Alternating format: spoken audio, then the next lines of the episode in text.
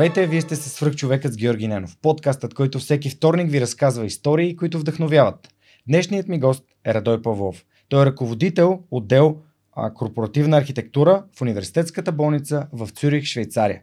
Но преди да преминем към нашия разговор, искам да благодаря на партньорите на подкаста, благодарение на които и този епизод достига до вас. Преминаването на свръхчовекът с Георги Янов към видео нямаше да бъде възможно без подкрепата на Динафос. Затова с Монката искрено ги препоръчваме като място, на което можеш да намериш продукти и решения за фото, видео, бродкаст и кинооборудване, както за любители, така и за професионалисти. От създаването си през 2003 година екипът на Dinafoss има една основна ценност – да работи за клиентите и за общността. В техния шоурум или по телефона ще получиш качествена консултация за това как лесно и изгодно да оборудваш твоето студио. Разбери повече на dinafos.bg Използвай промокод SUPERHUMAN21, за да получиш свръхчовешка отстъпка. Ако развивате стартиращ бизнес, имате нужда от цялостна бизнес стратегия и финансиране за устойчив растеж, Новатор България са хората, които вярвам, че могат да ви помогнат. Основателят на компанията, Данил Петков, е моят най-добър приятел, моят приятел за цели и моят съветник в бизнес развитието и изграждането на свръхчовекът с Георги Ненов. През едните месеци 100 български компании напълно безплатно ще получат оценка на проектите си, а 10 най-добри от тях ще участват в програма на компанията за набиране на рисков капитал. Победителят в цялата програма ще получи директна инвестиция от Новатор. Присъединете се към компаниите, на които Новатор вече помогна. Това са CloudCard, Recheck, Travel by Electric, ProLaspos и Our Love. Научете повече на novator.bg. Радой, здравей! Благодаря, че приема моята покана да участваш в Свърхчовека. Много се радвам, че си тук. Здрасти, Жоро. Ако може така да те наричам, мисля, че е по-добре. И аз много се радвам тук. Това е моето първо участие в такъв формат. До сега само съм гледал или съм слушал, така че е малко нестандартно за мен, но, но мисля, че с теб се чувствам удобно и ще се получи интересен разговор. Предимството на подкаста е, че имаме цялото време на света, изслушваме се, не си задаваме въпроси просто за да вървим в посоката, в която водещия иска. Очакваме разговора да ни отведе там, където, където ни отведе по един непринуден начин.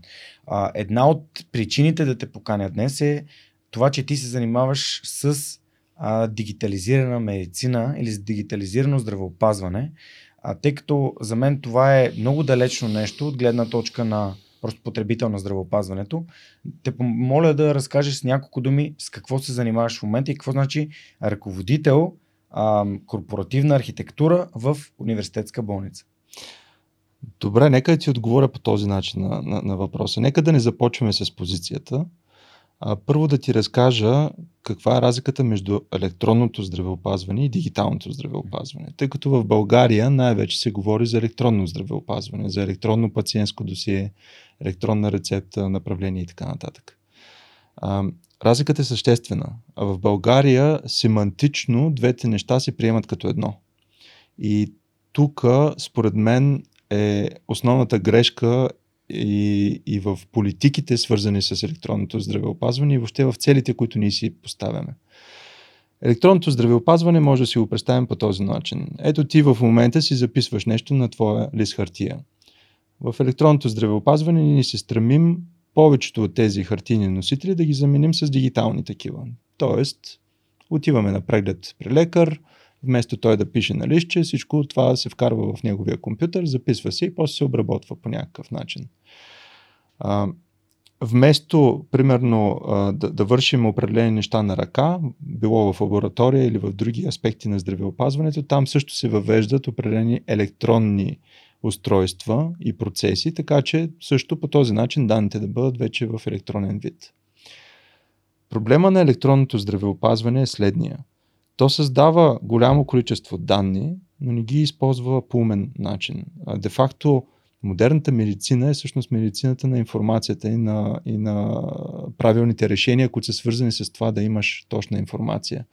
Но тъй като както всеки от нас седне и почне да чете огромна книга или, или няколко книги, за нас е трудно да обработваме толкова голямо количество информация. Затова са ни нужни малко по-сложни процеси, които да ни помогнат а, в, в тази ни дейност. И тук се намесва вече дигитализацията. Всъщност дигитализацията използва тези по електронен път вече събрани данни, но тя ги нарежда в едни доста по-сложни процеси, които си имат начало, имат си среда, имат си и край. А вместо те да бъдат създадени на парче, просто да има нещо, което а, е направено някъде, и тези процеси всъщност ни позволяват от събирането на данните до тяхната, през тяхната обработка до асимилирането и разбирането на тези данни, вече ние да ги използваме по правилен път. Ако те разбирам правилно, автоматизация на тези единични електронни процеси, т.е. автоматизирани, т.е. те работят, имат някакъв... Да, те имат връзка помежду да. си, връзката е важна, да. но, но, но в крайна сметка накрая трябва да се получи някакъв вид логика да. от това нещо. А не просто да имаме вместо хартия да имаме нещо с единици и нули, а, а това нещо да го впрегнем, за да може процеса да помага всъщност на медицинските mm-hmm. специалисти. Супер. И от, а, всъщност имаш на 20 години опит в а, реално в IT mm-hmm. по този начин, чисто корпоративно. А, много е интересна нали, прехода ти от чисто корпоративно към корпоративно с мисъл, т.е. здравеопазването като такова е като образованието за учителите. Нали? То е нещо, което има принос за обществото. А, преди да така а, навлезем в дълбочината на темата, а, ще разгледаме теб като по-важна тема и какво те отведе през това пътешествие от Варна до Германия, Швейцария и живот и здраве обратно към България. да. Разкажи ни малко повече за това ние с теб споделяме факта, че сме завършили а, езикова гимназия в а, двамата немска градове. гимназия. Немска гимназия, да. София Варна. Да. Скажи ни малко повече за твоя път, за как, ам, как избра образованието си, защото за младите хора, които слушат подкаста, то е много важно, как човек взема решение в своя живот. Вчера бях водещ на Ти Иноватор, а финалът на една предприемаческа програма за ученици, които бяха толкова толкова вдъхновяващи с, с идеите си, всички те с мисъл и с полза за обществото от ам, ферми за микрозеленчуци а, през а, такива а, вертикални ферми за, за вкъщи, за, за магазините, през образователни канали и начини, по които учи, ученици помагат на ученици, през вятърни турбини, задвижване от автомобилите, които се движат по високоскоростни пътища а, през а, пространства за учене и създаване на положителна среда в градовете, в малките градове, в които те живеят. Абсолютно вау беше вчера за мен. И всички тези деца, това, което ги обединява е, че те са дейни, проактивни, обаче не знаят какво да учат. Какво образование би им помогнало, за да развият себе си. Mm-hmm. Та, ти какъв, какъв беше това път? Най- страхотно е това, което ми разказваш, защото аз си мисля, че днешното ново поколение имат невероятен шанс за това да реализират своите идеи. Всичко това, което ти ми разказа току-що, звучеше на времето като фантастика.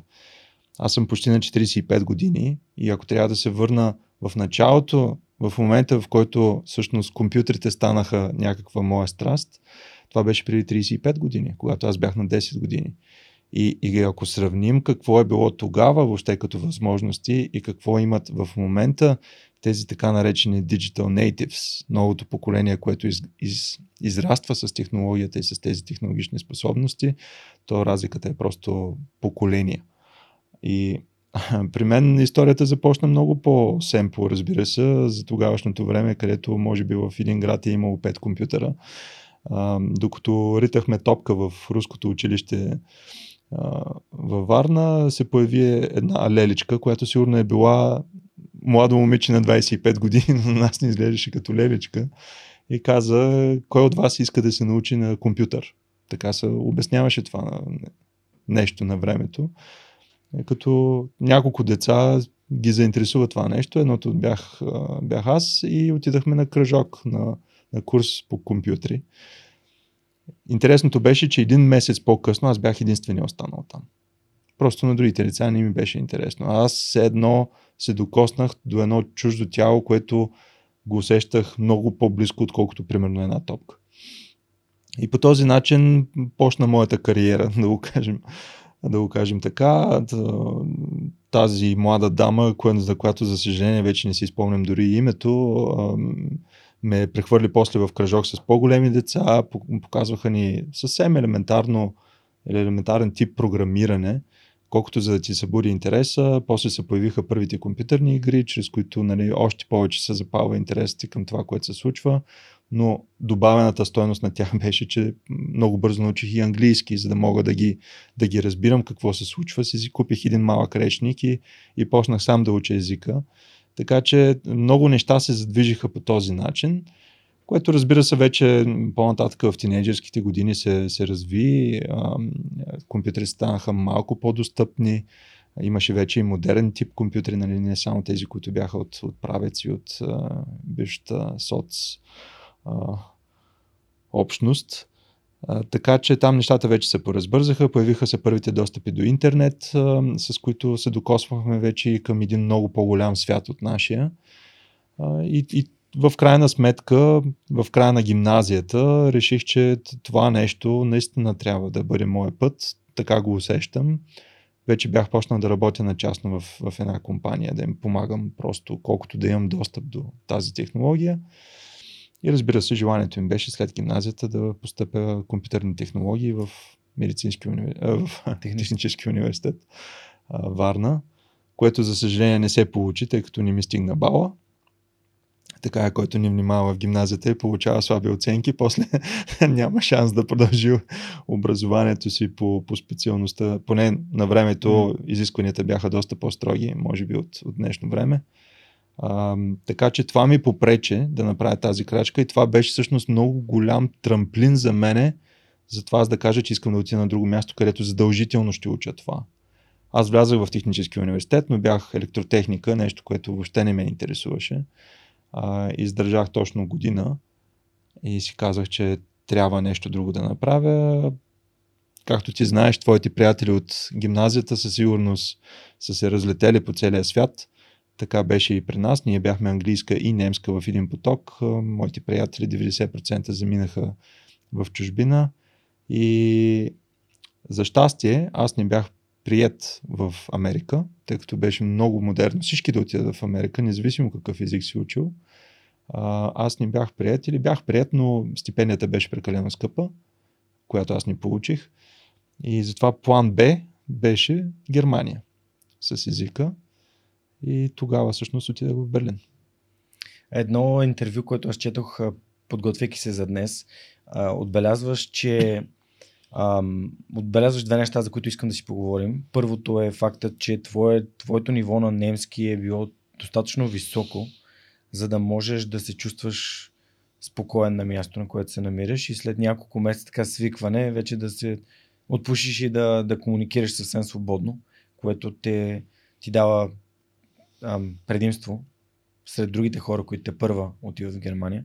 И второто нещо беше тази уникалност на българина, че той е най-великия, най-умния, най-трудолюбивия а, и всъщност как ам, излизането навън и срещането на нови хора, аз обичам да казвам, че това отваря мирогледа, ти казва, хм, и тук има много умни хора, много способни хора. И ние не сме нещо специално. Нали, това е разликата между а, между патриотизъм и национализъм. Нали? Едното да. е да мислиш, че ти си уникален и по-добър от всички останали, а другото е просто да, да приемаш своята уникалност като такава, като просто една обединяваща черта. Да, разбира се. Аз мисля, че ще започна отзад напред. Да. Аз си мисля, че всеки народ има своята уникалност и няма нищо mm. лошо в това. Напротив, mm-hmm. родолюбието трябва. Родолюбие, Родолюбие. не национализъм. Да. Родолюбието трябва да бъде а, възпитано в нас. Аз мисля, че това е част от моето възпитание, а, за което съм много благодарен на моите родители, че а, са ме отгледали такъв син, какъвто съм, съм и сега все още. А, живот и здраве. А, така че родолюбието беше важно, но а, разбира се, ние тогава излизахме от малко по-различна политическа ситуация. Нали, вече беше се случило прехода, но прехода беше сравнително Пресен става въпрос за 99-та година, т.е. минали са 9 години, но те първите 10 години бяха толкова хаотични, че ние все още не можехме да намерим своето място. И, и живеейки в, в тази затворена среда, в която живеехме преди това, изведнъж тази затворена среда колидира с този огромен свят, който беше от другата страна. И това беше трудно да, да го възприемеш, особено като млад човек, който няма толкова житейски опит. И тази моя среща с този друг чужд свят беше страшно интересна. Малко ми разкървави носа, защото нали, в, в усещането ми, че ето аз съм перфектно подготвен по немски, идвам с някакви компютърни познания. Тук общо взето... Ти в... отиваш да учиш информатика само. Да, аз отивам да уча информатика, Да. компютърни технологии, а, но, но идвам, все, все едно съм подготвен вече, отивам в елитарен университет и изведнъж се оказва, че а, един от моите пиари беше, беше мъж от, млад мъж от, от Египет, който беше глух и беше може би най-интелигентният млад човек, който аз съм срещал. Това просто тогава този специално човек ме порази и, и ме накара да си пречупя моето мислене. После се запознах, разбира се, с много други умни млади хора. Видях, че а, света е много, много по-голям от това, което сме. И моето усещане се промени по този начин, че аз искам да стана част от този свят, а не да живея в това, което а, съм си мислил, че сме, а, ограничен само в, а, само в кавички от, от родолюбието и, и, и държавата ни, а да бъда част от този свят и разбира се да, да мога да давам най-доброто от мене, mm. но, но обратно. А колкото до немски език, наистина беше така, защото ти си бил в немска гимназия, знаеш, че бяхме изключително добре подготвени, граматика, която в, в немски език е сравнително трудна, но пък за мен беше доста по-лесно, защото аз бях преди това в руско училище, а руската граматика е също толкова трудна, така че поне чисто граматически бях добре подготвен. И интересното беше, че почти всички е, чужди студенти на времето трябваше да минат през така нареченото ДСК, изпита за Deutsch Sprachkenntnisse, за познание по немски язик, което ам, ги хвърляше 6 месеца назад в тяхното развитие. А аз успях всъщност да инвестирам 6 месеца като нормален беден български студент, да поработя малко, за да спестя пари, за да мога да си издържам по-нататък обучението. Какво, какви бяха първите ти работи в Германия? Обичаш ли да пиеш кафе? Да. Аз никога не съм пил кафе. Никога. Никога. Не го научих.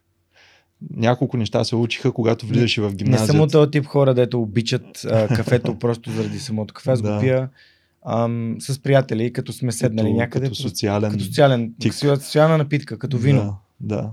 А, кафето никога не ми е било вкусно. И първата работа, която успях с наш познат семейен в, в Германия да намеря, беше да работя в фабрика за кафе. Аз пакетирах кафе. 20 тона кафе на ден трябваше да минат през моите ръце.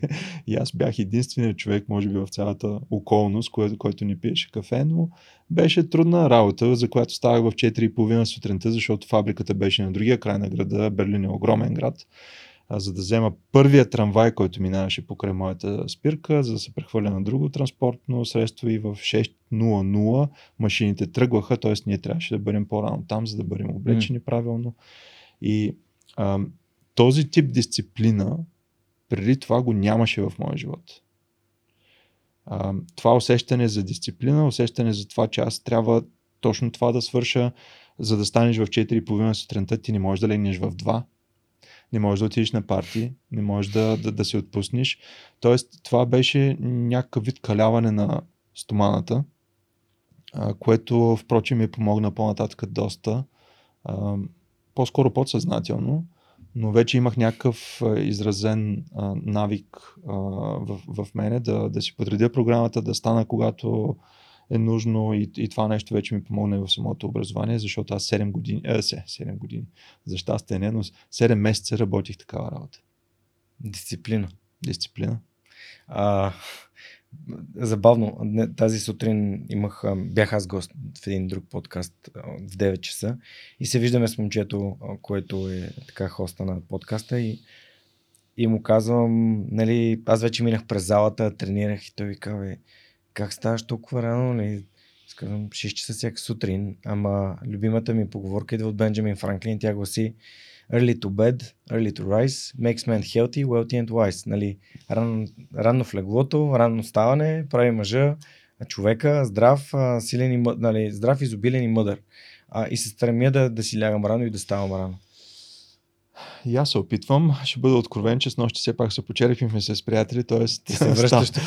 Ставането, ставането сутринта не беше толкова лесно, но, но ти вече си програмиран по този начин. Да. Тоест, независимо какво правиш вечерта, ти си готов на следващия ден да станеш, очевидно ти е по-трудно, така че по-скоро се замисляш дали да направиш това, което си направил предната вечер, но това ни пречи да, да мисля, че баланса между живота и личния живот, забавленията и, и задачите, които ние имаме в нашото ежедневие, трябва да, трябва да го има. Mm. Може би по тази тема може да си поговорим малко повече, защото в България обществото е едно, в Швейцария е друго начин на работа, работна етика и така нататък са доста по-различни и, и това разбира се променя човека.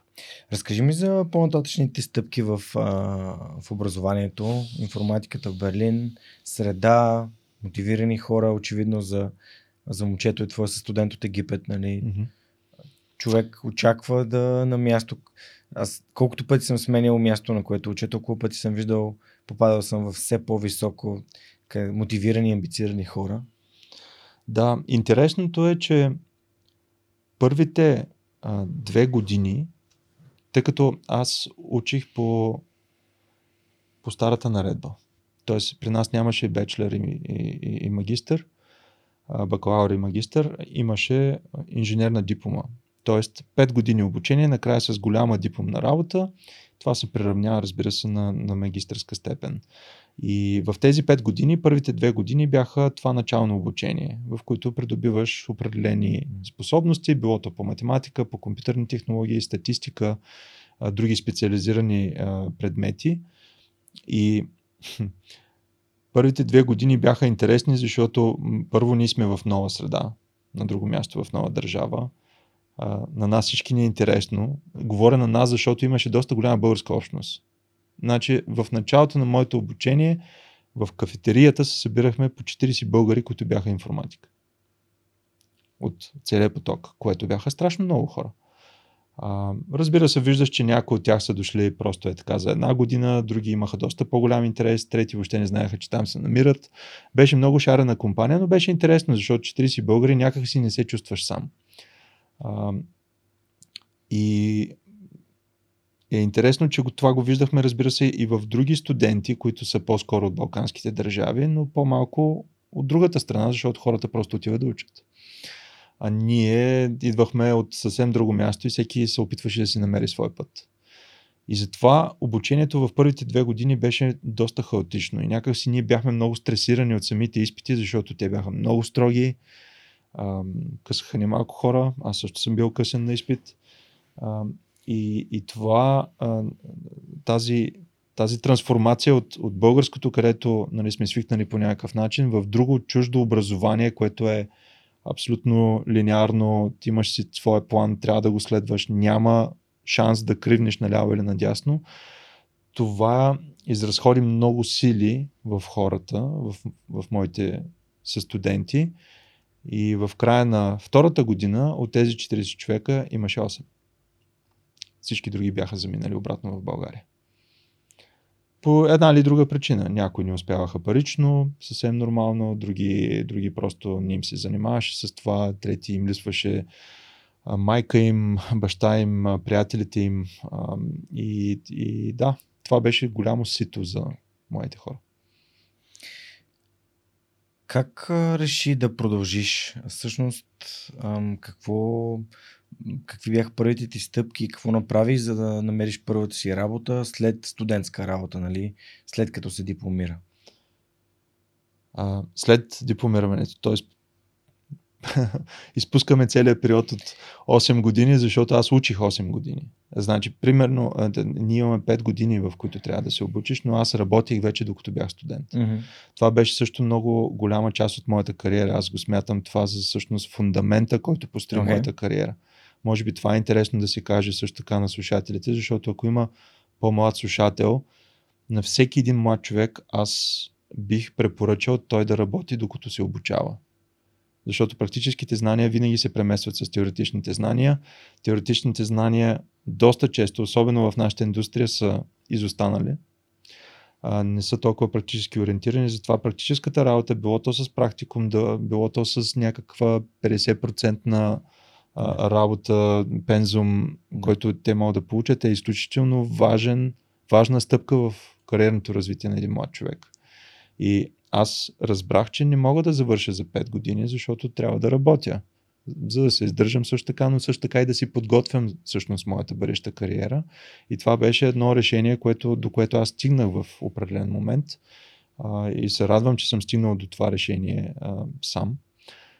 А, и успях да го, да го съчетая това нещо, което не беше лесно, но, но беше всъщност потвърждението на всичко това, което аз учих в, в университета, вече в практическа работна среда.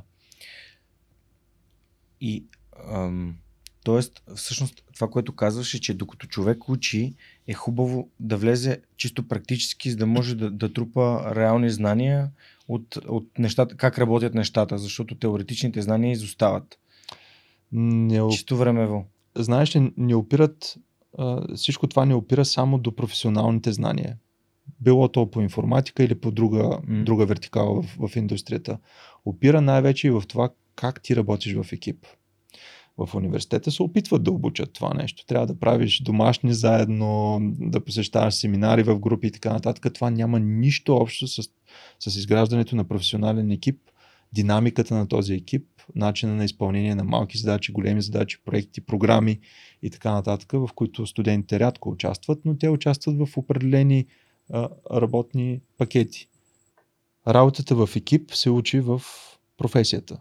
И а, това беше изключително важно за мене да се науча да, да започна от най-низкото ниво, да видя какво се очаква от мене, как аз трябва да се държа към моите колеги, как трябва да се държа към а, по-високите кадри в, в организацията. Всичко това, тази пирамидална структура, която е присъща за която и да е компания, беше нещо, което също трябваше да се научи. Не е достатъчно да си добър а, в твоята професионална тема, да бъдеш добър а, програмист или а, проект менеджер или така нататък. Възно... Най-важното е всъщност как работиш с твоя екип. Комуникация. Комуникация, да. Супер. Дисциплина. Да, дисциплина. А, има ли някакви моменти, в които си си казал, бе, какво правя тук? Дали докато си бил в завода за кафе, дали докато си учил, бе, какво правя тук, мога да се прибера? И какво те е карало да останеш? Нали, кое е било твоето защо? Имах само един такъв тежък момент във всичките тези 20 почти 5 години и той беше още в самото начало. Тъй като след първата, т.е. по време на първата ми година имах, получих медицинско осложнение, трябваше да ми извадят апандисита. И а, тогава аз работих а, още допълнително някакъв тип IT работа, но не беше нещо особено, но ми помагаше аз да си закрепя студентския бюджет. Когато се случи това нещо, аз поспешно влязах в болница, оперираха, но всичко беше наред. Но проблема е, че после с прерязани мускулни влакна на, на, на корема, ти не можеш да работиш каквото и да е. Тоест, ако не ти стигнат парите, най-лесното беше да отидеш някъде да работиш на строеж. Да вземеш някой, някоя марка на времето, но аз не можех. И това нещо са следващите 6 месеца. Изведнъж аз постав... бях поставен в ситуация, в която трябваше да реша какво правя, защото а, моите родители винаги са ми подкрепили в, в нещата, които аз съм правил. Давали давали са мило и драго за мен и за моята по-малка сестра. Последните си спестявания са давали за нас, нали, само и само децата да, да, да успеят напред, за което ние сме им вечно благодарни, разбира се. Но точно тогава, в този момент, нямаха тази възможност. И всъщност аз стигна до, до критичния момент, в който бях все още болен, възстановявайки се. Парите ми бяха свършили и идваше края на, на, на, на 2000-та година, когато, когато се случи това нещо. И тогава си спомням за един сериозен разговор, който аз проведах с моя баща, който, за който аз също винаги ще съм благодарен. Той, той ми се обари и каза, сине, аз няма да те губя, няма да умираш от глад там като не се получат нещата, не се получават. Прибери си в къщи, всичко ще бъде наред. Не се притеснявай, ще си намериш твоя път тук, ще се погрежим за, за всичко. Аз не искам сина ми да, да загине в чужбина заради, заради глупости. Така че прецени ти сам, опитай се, ако искаш пак да си намериш нещо, което е възможно да го вършиш, докато, докато си в това състояние. Пък ако не станат нещата, това беше около, малко около моя рожден ден – вика в края на годината вземи си един самолет и се прибери вкъщи. И по стечение на обстоятелствата в тези два месеца аз пуснах няколко обяви за, за работа. Тогава всъщност аз пусках обявите и, и се получи така, че моят бъдещ шеф ме намери. И така започна всъщност същинската IT кариера в първата фирма в Германия. Um, на английски има един uh, израз Fortune finds its ways. Нали, съдбата намира своите пътища. Аз съм вярвал, вярвал съм, че, а, или по-скоро вярвам, че има нещо като късмет, но според мен той е по-скоро предизвикан. А, ние всички като малко, малко философски да, да поступим към тая тема, хората си мислят, че имат контрол върху техния живот. Аз също, аз съм изключително прагматично устроен човек, реалист съм, макар да съм до голяма степен идеалист и, и вярвам, че някои неща контролирам в моя живот, но а, има неща, които не можем да контролираме, може само да ги подкамваме да се случат и някои неща се случват. Разкажи ми за това какво направи ти, за да предизвикаш късмета си и да намериш тази работа. Защото точно в този момент, когато си най-долу, когато знаеш, че да, окей, това не е провал, просто ще се, ще се прибера вкъщи и имам, имам подкрепата на хората, които ме обичат. И, и то някакси се едно става лесно и мозъкът ти каза, е, и стига, толкова си се опитвал. По-лесно е да се предадеш и да кажеш, трудно е, нямам сили. Болен съм. Болен съм, да, не мога да вдигна нищо. Ще се пребера вкъщи, на топло, мама ще готви, тати ще носи. А, лесно е, хубаво е да го има. Има хора, които нямат този лукс. Така. Аз мятам, че особено в днешните времена, в които виждаме какво се случва по света, това е лукс, да имаш домашно огнище, да можеш да се прибереш вкъщи, да имаш мили хора, които да те подкрепят и да те обичат. Аз все пак си казах вътрешно, че положил съм толкова усилия и в ученето ми в немската гимназия, което не беше особено лесно, и после в този път, и, и усилията, които вложиха и моите родители в това да ме изпратят да отида там. Толкова много усилия бяха положени и аз изведнъж да ги хвърля и да кажа, ми то ми е по-лесно да се прибера. Това беше силна мотивация в, в, мене, която ме накара да се активизирам за два месеца, да си направя малък анализ на това, къде имам по-голям шанс. Общо взето шанса ми се появи не точно от мястото, откъдето очаквах, но точно тук говорим вече за предизвикания късмет. И така се получиха нещата. Е, добре, разкажи ми тогава как, как започвайки твоята корпоративна кариера, на какви места те отведе и какво те научи? Тя е сравнително дълга кариерата, но, но нека да го кажем така. Тя има няколко стъпала. Първата част в моята кариера беше оперативната част, т.е. информатика, но свързана с оперативната дейност на няколко компании, на две компании, в които аз се научих наистина... Може да казваш имена, компании, да. хора. Също... Това прави конкретика и да. конкретиката кара хората да, нали, да, да се доверят на това, което чуват. Да, да, разбира да. се. Аз не исках... в новините няма как, но... Не исках да спомена името на компанията, защото тя вече не съществува. Тя беше една сравнително малка, т.е. мисля, че съществува в някаква друга форма в момента. години по-късно се върнах в първия офис в, в Берлин, защото исках да видя отново табелата, където нали влизах и всъщност табелата я нямаше. Компанията се казваше Euroscript, която се занимаваше най-вече с технологични а, преводи. Тоест, представете си, вкъщи си купуваме си пералня mm-hmm. и си има описанието и те правиха всъщност този технически превод на, на, на 100 езика, който беше свързан също с технология, за да можеш да го направиш на толкова много езици, с специализиран софтуер нали, за, за терминология и така нататък. И всъщност тази компания работеше с най-големите производители на каквато и да е техника, машинна техника, всичко възможно. Което очевидно подсказва, че имаше и някаква част IT, която трябваше да се върши там. Там се научих да работя, разбира се, на най-низкото ниво, като човек, студент на 50%, ти почваш. тук е ниското ниво, а ти почваш тук. но за мен това нямаше никакъв проблем, защото аз бях силно мотивиран, особено с с това супер усещане, че не съм се пребрал в България, съм успял. И за много а, кратък период от време, за две години, аз бях вече пълен член на екипа.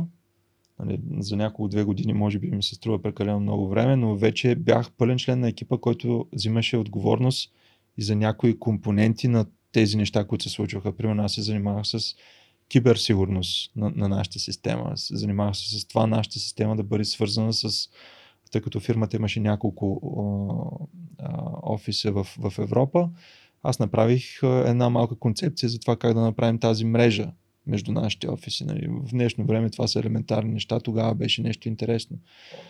И да не забравяме, че аз бях на 22 години. В смисъл, имаше доста неща, които аз научих там. После почнах да се развивам допълнителни теми, допълнителни теми, почна да ми става скучно, защото фирмата беше малка. И до момента, в който аз завърших университета, написах много интересна дипломна работа и тогава вече трябваше да гледам в друга посока.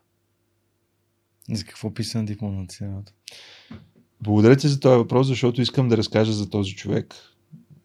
Това беше един гост професор в нашия университет, доктор а, Мартин Гросероде се казва, който а, аз потърсих се преди няколко години, но мисля, че вече не се занимава с тази дейност. Той беше един от ръководителите на Фраунхофер институт. Това е много известен институт, индустриален, индустриално научен институт а, в, а, в Германия, който имат клонове в, в повечето от големите градове. Той правеше при нас един семинар, който на мен беше много интересен и аз бях поразен от това как той говореше. Не съм срещал човек, който да говори по този начин. Аз също се старая в моя говор да не мънкам, да не казвам А, А. Забелязва се. Да се опитвам да построя моята мисъл напред и в момента, в който трябва да помисля, да забавя моето изречение, за да мога да помисля и да продължа по-нататък. На него не му беше нужно дори да се забавя. Той беше, неговия говор беше като една река. Ти му задаваш въпрос, той ти отговаря. Задаваш му въпрос, той ти отговаря. Свързва двете неща. Двете неща се преливат в едно. Беше уникално. И си казах, че това е, това е страхотен човек, специалист. Ако той предлага нещо да се прави с него, аз трябва да правя нещо с него, ако искам да си направя дипломата работа. После се оказа, че е в Фраунхофер институт, което е въпрос на реноме. И аз почнах да го столквам. почнах да го преследвам, участвах в неговия семинар, бях на първия чин така с дигната ръка. Просто исках да се покажа, исках да, той да ме забележи, за да, за да мога да изградя някакъв контакт с него. После му писах няколко имейла, срещнахме се и той ми позволи да напиша дипломна работа за Франхофер институт и за БМВ. И интересното, че години по-късно си когато станаха определени политически неща, свързани с една диплома, която не беше mm-hmm. всъщност диплома, mm-hmm. аз реших всъщност моята диплома, тъй като имам за нещастие само в хартиен носител, има едно копие в университетската библиотека, едно в моето. И веднага се изстрелях в един шоп и си я копирах и сега е в, в PDF форма по нея имам. И я прочетах на ново. И се оказа, че съм забравил, че на времето още съм подходил за тази тема за архитектурата. Да, само секунда, защото да. тук стана една семантична, едно семантично объркане. Ти каза диплома, ти имаше предвид дипломна работа. Дипломна работа, разбира се. Точно така. Да, Дипломата е диплома, самия сертификат. Не, не сертификата. Сертификата да. го имам, да. А, на времето ги наричахме така за по-бързо, нали, да си преведа дипломата или да изпратя дипломата. Но става въпрос за дипломата работа. А, и тази дипломна работа беше по тема, която беше доста иновативна за тогавашното време, тъй като тогава BMW искаше, значи говорим за 2008 година, BMW разработваше методология, с която да опише електронните си системи в колата, mm-hmm. а такава методология не съществуваше. Те почнаха да я пишат, тя се казваше Moses и имаше само една такава подобна методология и то в аеронавтиката, която се казваше AADL. И доктор Мартин Гросероде ме помоли аз да направя съпоставка на тези две архитектурни методологии, за да видя какво може Мозес, което другото не може, и обратно. И, и, и, и така е. Беше сравнително сложна тема, но а, се радвам, че, че го направих, защото получих доста висока оценка на нея и после навсякъде, където съм ме показвал, а, хората бяха впечатлени от това, че тази констелация, нали, Франхофер институт и БМВ беше така разпознаваема.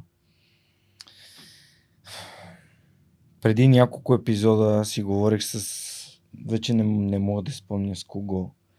А, за образование си говорихме с някого, маде. Та, той използва следното нещо. Ролята на учителят не е да пълни казана, а да запали огъня. И много ми харесват хора, които с нали, преподаватели, нека да кажем, нали, не учители, ми преподаватели, хора, които се появяват и само с присъствието си, с думите си, с поведението си, а, са вдъхновяващи за присъстващите. Както ти разказа за, за, твоя, за твоя дипломен ръководител. Да. А, и как един човек от как да кажа, от Варна, от малка България, от, от още по-малка Варна, а, има самочувствието или увереността да протегне ръка, да изпрати имейл и да поиска знания, ам, помощ, подкрепа, разговор с човек от толкова високо ниво. Мисля, какво ти дава увереността, защото много млади хора вътре в себе си се притесняват да го направят. Притесняват се да кажат, а, много ми харесва това, което разказахте, много бих искал да разбера повече, да се занимавам по тази тема и така нататък. И това, им, това ги лишава от предизвикания късмет. Не е лесно. Очевидно не е лесно. Моите хора нямат това самочувствие, което ние имаме. В сегашната ми позиция на, на, на човек и на професионалист, аз нямам проблем да протегна ръка към който и да е. Но на времето не, не ми беше лесно и ам, може би основния, основното предизвикателство на младите хора е, е в това, че те се страхуват да бъдат отблъснати. Страхуват се да бъдат игнорирани. Ам, страхуват се да, да, да бъдат неразбрани. И това е съвсем, съвсем нормално усещане, защото ние го имаме в нашите лични контакти, когато сме тинейджери, имаме го в семейството ни и, и, и тези неща се надграждат в нас, докато в един момент ние просто израстваме до толкова, че да станем възрастни хора, които да, да имат вече самочувствие и да, го, и да го правят. Моето послание към някои от твоите млади слушатели да нямат страх от това нещо. А, ако те видят, че срещу тях стои наистина интелигентен човек, а това се усеща, най-лошото нещо, което може да се случи е той да няма време за тях. И това не е пряко свързано с игнорирането, той е просто много зает.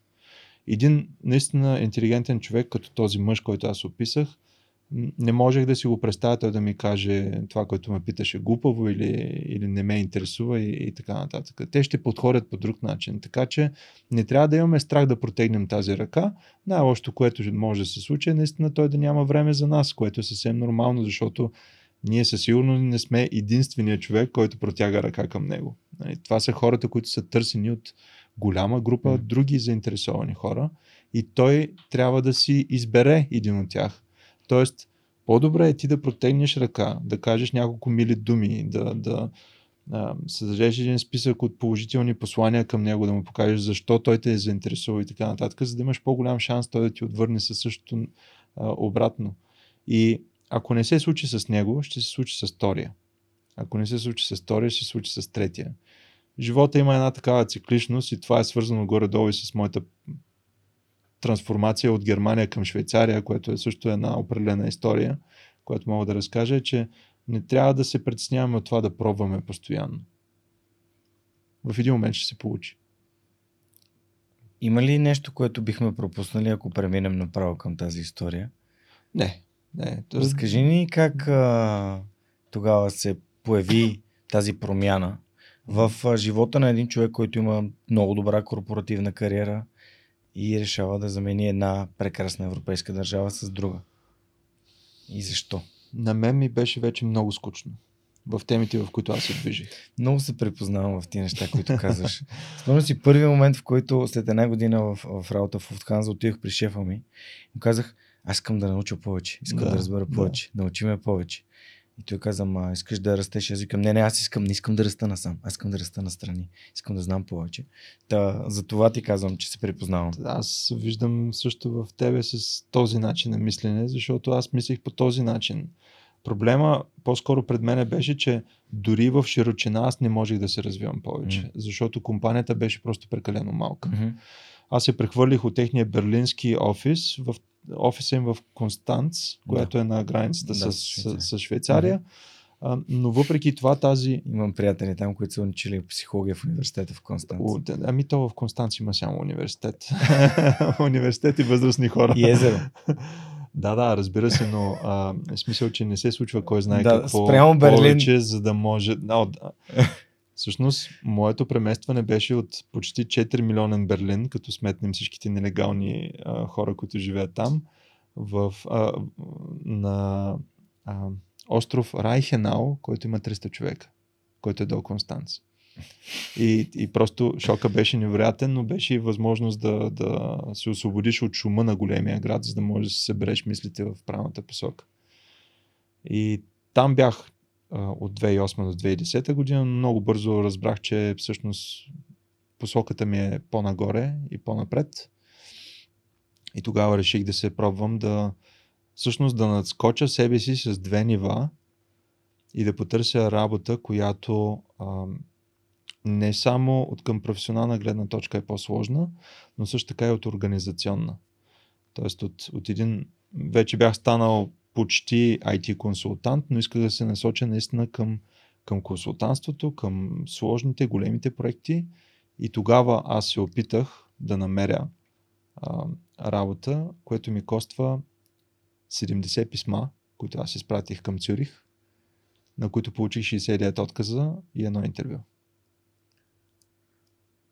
Ето още нещо, което според мен е тема за младите хора. Как отказите, как, как, как правим така, че отказите да не ни сломят, да не ни прекършат. То е ясно, че отказите водят до а, как да кажа, нормално е, естествени така негативни емоции в нас, ето не съм оценен, не ми се дава шанс и така нататък. Това са, нали, това са неща, които е нормално да си мислим, защото не е приятно да ти казват не, а още по-неприятно е да пращаш писма и да не ти отговарят изобщо. Но какво те държеше да продължаваш да пишеш и да... Има два аспекта на, на, като отговор на този въпрос. Първият е да преценим правилно а, целите, в които, към които ние сме се насочили. Защото за мен беше ясно, че целта, която аз съм си поставил, е много над мен. Аз не съм още за нея може би имах някаква спортна злоба в себе си и си казвах, че все пак мисля, че мога да успея на такова нещо, което всъщност беше доказано от следващата стъпка в кариерата ми, но, но чисто а, в професионалната иерархия аз не бях на това ниво. Тоест аз бях се наскочил себе си. И затова аз вече бях вътрешно подготвен за това да получа много откази. Просто те да не ме приемат като сериозен кандидат.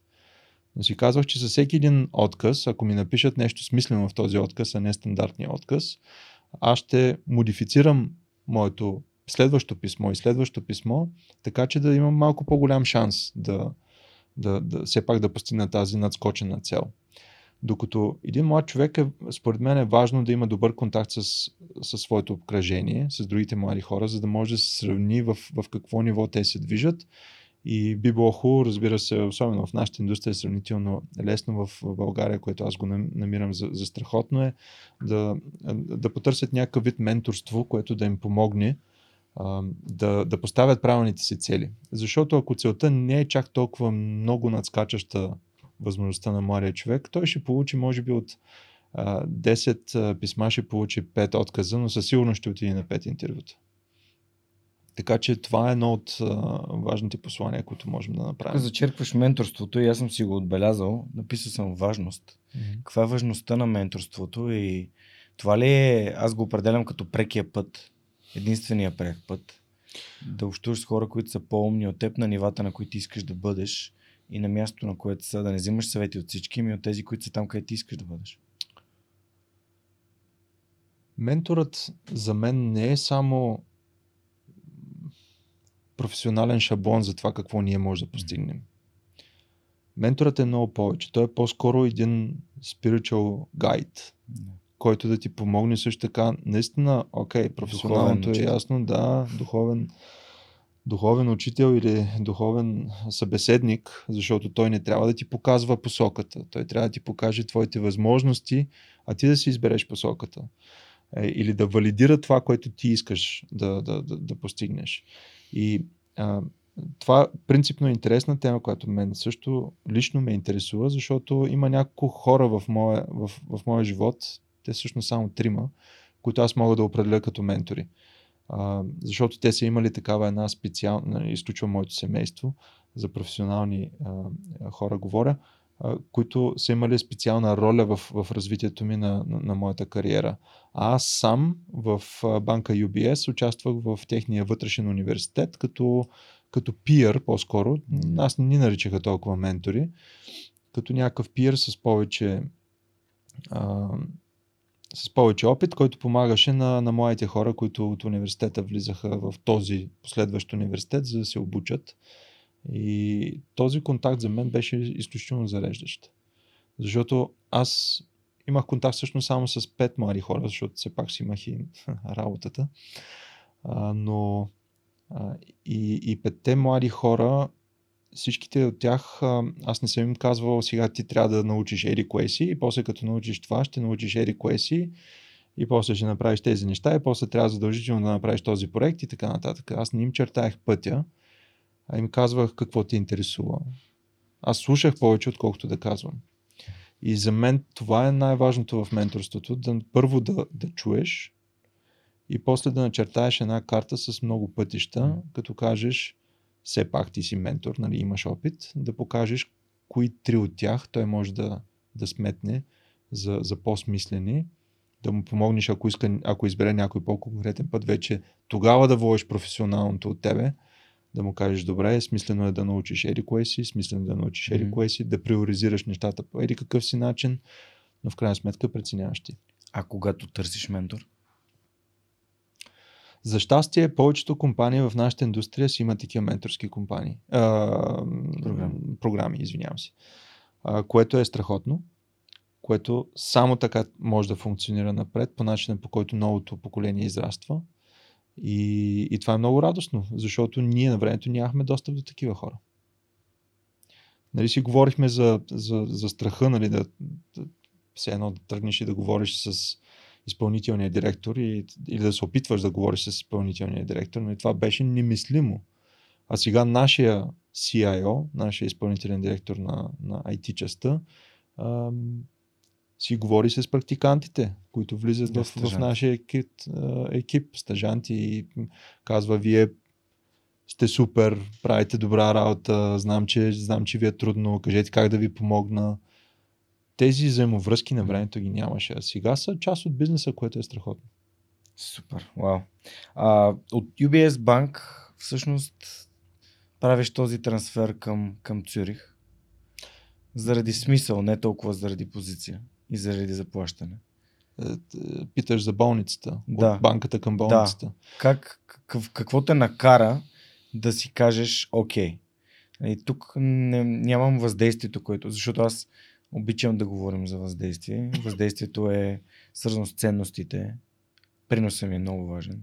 Да. Какво те накара да смениш своя, своя път? Аз бях дълги години в финансовия сектор, където работиш за някой друг. Независимо дали е клиент или за вътрешен отдел и така нататък, ти наистина си част от една голяма машина.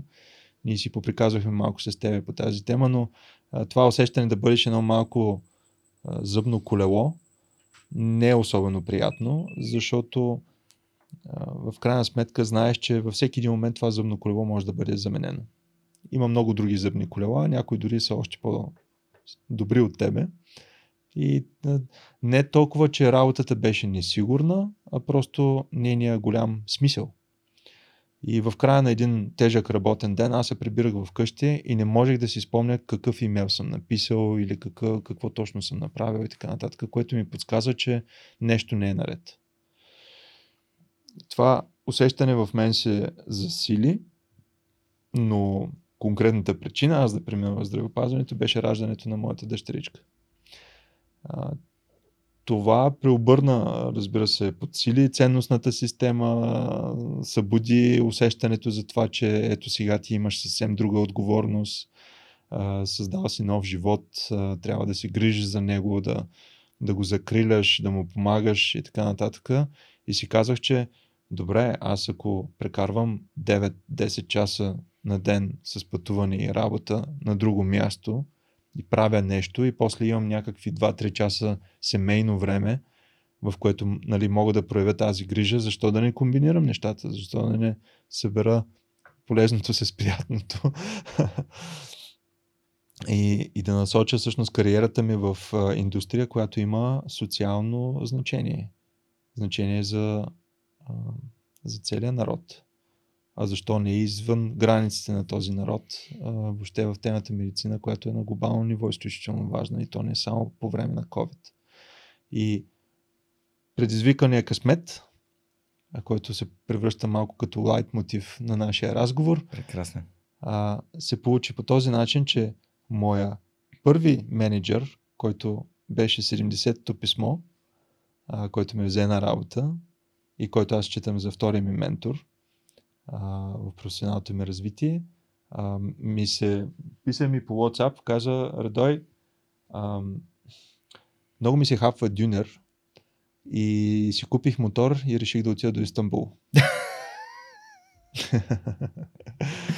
Той е страхотен човек. Всъщност има над 25 мотора а, в неговия гараж. Аз имам само един. И аз имам само един. Е, супер, значи още да, нещо споделям. Да. Мога да ти разкажа за моята книжка, която аз написах на български язик. Разкажи за, за, за мотори. Разкажи за твоя шеф и тази история да. с мотори, после ще минем към мотори. Да. И, и каза, ако случайно си в, във Варна в Ери кой си период, с удоволствие ще мина там, защото беше планирал да мине през Румъния и така нататък. И както се получават съдбоносните неща, ние бяхме в този момент във Варна. Аз му казах, добре си дошъл.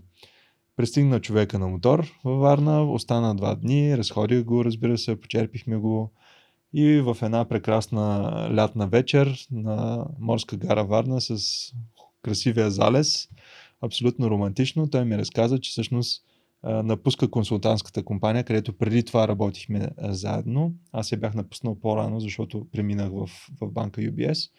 Той беше останал там. Напуска, защото е получил а, предложение да поеме а, IT Operations, отдела на Цюрихската болница, университетската болница в Цюрих.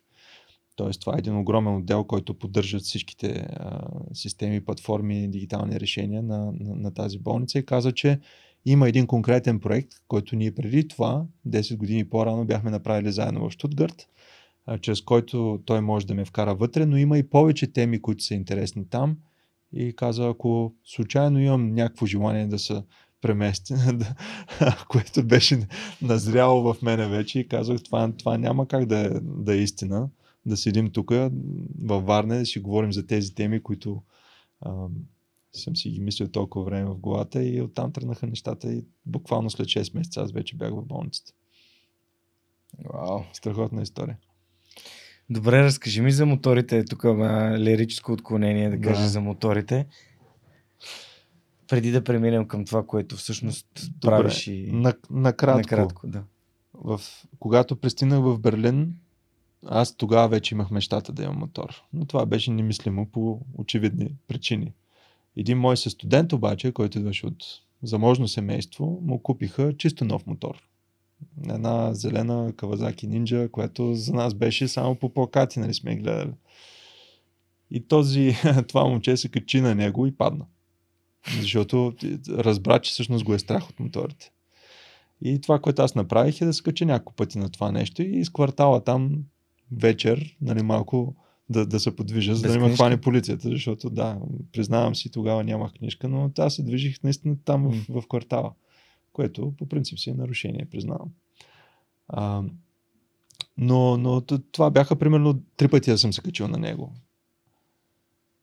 И Любов. После, после сънувах тези неща. И интересното е, че сънувах момента, в който аз се прибирам във Варна с мотор идвам от Бургас от магистрата и се качвам на Спруховия мост И просто така целият град се открива пред мене и аз така се прибирам с моя мотор в, в родния дом. И това, това просто се загнезди в, в моята глава.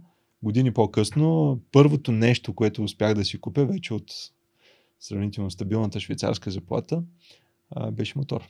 Какво си купи? Купих си модел, който не е познат в Европа, защото е американски Buell, който е под марка на, на, на Harley Davidson. А, интересен мотор, който на мен по-скоро изглежда комично, защото аз съм доста голям, а той е доста къс. Но, но, с, но беше лесен за управление и с него се научих да карам, но сравнително бързо го смених и сега карам Триумф. Триумф. Еха. Никой няма да забравя първия мотор, който така ми направи много силно впечатление, в който се влюбих от първ поглед, беше Honda Hornet заради Mission Impossible. Заради мисията невъзможно. Да. Си казах, един ден ако карам мотор ще е такъв, след което може би бях студент, не, някъде малко по-късно. Бил съм в Уфткан, си спомням, първият път, като видях Triumph Street Triple, много, ме, много ми хареса предницата на този мотор. Mm. И през 2014 година с най-добрия ми приятел изкарахме книжки за мотори. Заедно. Отивахме заедно, карахме курсовете заедно и никога няма да забравя първия път, в който се качих на... Не, ние караме в полигона, но да караш на полигона не е като да караш мотор. Mm-hmm. Първото, първото из градско каране на мотор, тогава просто си спомням как си казах, това е моето. Просто го усещам като моето нещо. Все едно съм, аз съм създаден на този мотор. И Да. сега, като се кача на мотор, просто се чувствам, все едно съм създаден на него. Толкова ми е, толкова ми е м- приятно, толкова ми е толкова свободен, нали, това са свободата и ценностите. И карам едно Kawasaki Z750, това ми е първия мотор, Aurora се казва. Mm-hmm. А, някакси ме, нали, той е ефтин, лесен за поддръжка, а, добре изглежда, оранжев е, нали, бие, бие на очи, шумен е, а, а, но много, много щастлив се чувствам, когато го карам. Просто щастлив и спокоен и, и на, на, на, на сигурно място.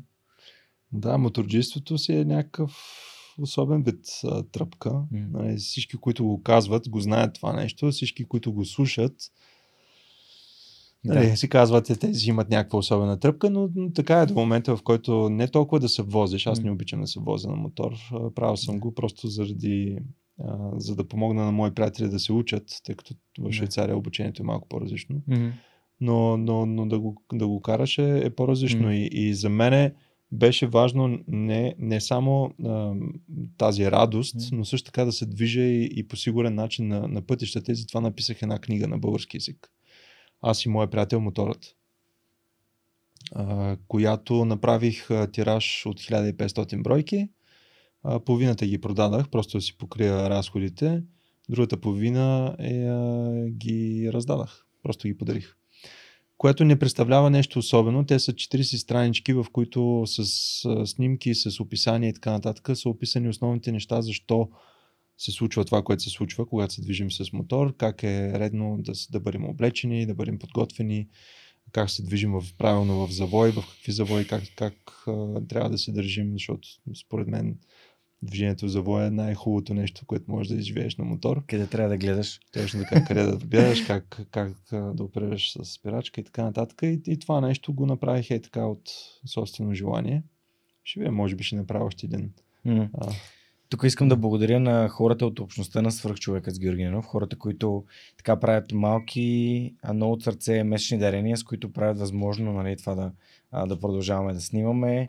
А, хора, благодаря ви за рождения ми ден, ми подариха ваучери за мотоекипировка и си взех ново кожано яке, страхотно. нови дънки и ръкавици за, град, нали, за градския ми мотор.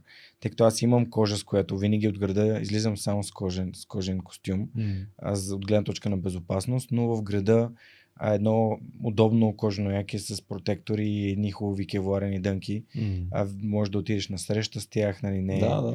много, е, много е приятно.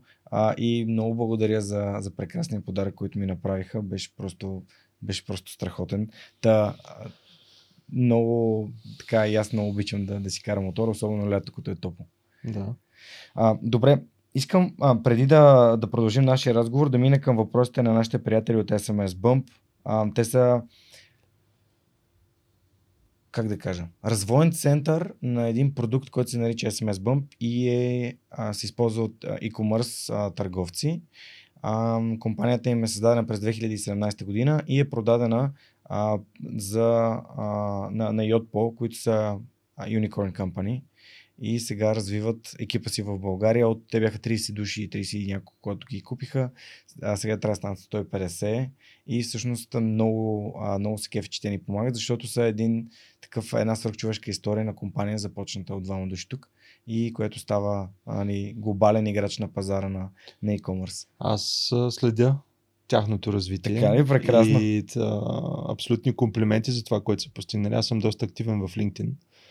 А, и следя от първите им стъпки, които се появиха в LinkedIn и после тяхно, тяхното пътешествие с, разбира се, продажбата, сега скалирането на екипа. Според мен те са чудесен пример за една българска компания, които от нещо малко са създали нещо значимо, а, дори, на, дори на световно ниво. Страшно им се кефе, да го кажа така на български. Да, явно сме, явно сме в, един, в един балон, защото а, мен ми се иска повече хора да знаят кои са SMS Bump, да знаят кои са Payhawk, да знаят кои са GTM Hub, да знаят кои са Office R&D, а, да знаят кои са а, Hack а, Soft и така нататък. Готените компании в, а, на българския небосклон, които нали, реално създават продукти и дават добър пример и прекрасни работни места за умни хора, които се интересуват технологии като, като теб. Та, сега въпросите, които те са ни подготвили. А първия е на Ели. А, и тя пита за разликата между дигитализация и електронизация и на къде според те вървят българските институции. Ти отговори за разликата между mm-hmm. дигитализация и а, електронизация още в, съвсем в началото на разговора, така че Ели ще отговорим само на втората част твоя въпрос. На къде според теб вървят българските институции в тази, в тази тема, в този контекст? Надявам се те да а, намерят правилния път. За момента посоката не е изцяло ясна. Mm. Аз имам, разбира се, лукса да, да гледам отвън, да не бъда от част от българската здравна система. Тоест, от една страна аз съм спокоен за, за, за моето здраве и това, което получавам от швейцарската здравна система. От друга страна пък моите родители са тук. Тоест аз милея за това и, и както споменах в началото, и аз искам да се върна да живея в България след известно време. Така че посоката на, на, на развитие за момента е сравнително хаотична. За съжаление в, в изграждането на, на стратегия за, за някакъв път има, има доста дупки, които смятам, че не е редно просто да се запълнят, а, а ние имаме от една добре построена стратегия, която е модерна, която е нагласена спрямо европейската такава, за да може нашето здравеопазване да се върви, да върви в правилната посока. Изпусна глагола, имаме нужда, нали това? Имаме нужда, да, да okay. задължително. Супер. А следващия въпрос е от Сави. Кои сектори или индустрии са преминали през най-високо ниво на дигитализация? Ух. Със сигурност финансовия сектор. Там видяхме най-бързото развитие, създаването на необанки, които изведнъж поставиха големите банки в, в страшна позиция за тях, но те, те сравнително бързо се възстановиха. А, има редица други сектори, които в момента дигитализацията е доста силна, като, като образование и здравеопазване. А, мисля, че в изцяло в електронното или дигиталното управление, т.е. всичките административни услуги, там виждаме също голямо забързване. Поне в Швейцария почти всичко може да си направиш по дигитален път.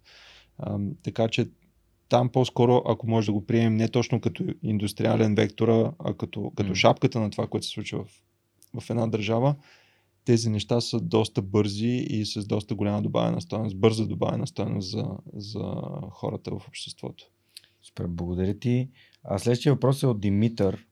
А, в една статия казваш, а, цитата е една здравна система е толкова силна, колкото е адекватен нейният екип от професионалисти. А каква е ситуацията в България в момента? Зависи за коя част от здравната система говорим. Ако говорим за нейните медицински професионалисти, аз мятам, че в България има сериозни медицински специалисти, които очевидно имат много по-лесен път, който е в чужбина, за да могат да изградят кариера, да спечелят пари и така нататък, но те по една или друга причина са останали в България, за да се грижат за нас за което мисля, че всеки трябва да им, да им сваля шапка или поне да им каже благодаря в края на един а, преглед. И наистина да го мисли по този начин. А, но що се отнася за а, нивото, което а, прави всъщност организацията на здравната система, там мисля, че имаме пропуски и те а, биха могли да бъдат запълнени с експертиза отвън, за да може да, да видим кои добри модели ние може да, да приложим по по-бърз начин в нашата здравна система. Супер, благодаря ти. А тук един въпрос от Вики, който е малко като а, не знам Вики дали на Боб го е хвърлила това или просто има такова усещане. Ако наклона черта като а, се завърнеш в България, какво ще донесеш от Германия и Швейцария като начин на мислене, философия и трудова етика? О, как, е, как, как, как се усеща хората, които искат да, да предават нататък, че като се, като се завърнат, живот и здраве? Аз искам да донеса най-вече а, комбинацията от, както казах, идеализъм, защото аз мисля, че добри неща без идеализъм няма как да бъдат постигнати. Но този идеализъм не може да функционира сам. Той трябва да бъде премесен с много голяма доза реализъм. Също така стратегическо мислене, което според мен в а, нашето управление а, липсва или по-скоро е много силно подвластно на други механики в политиката.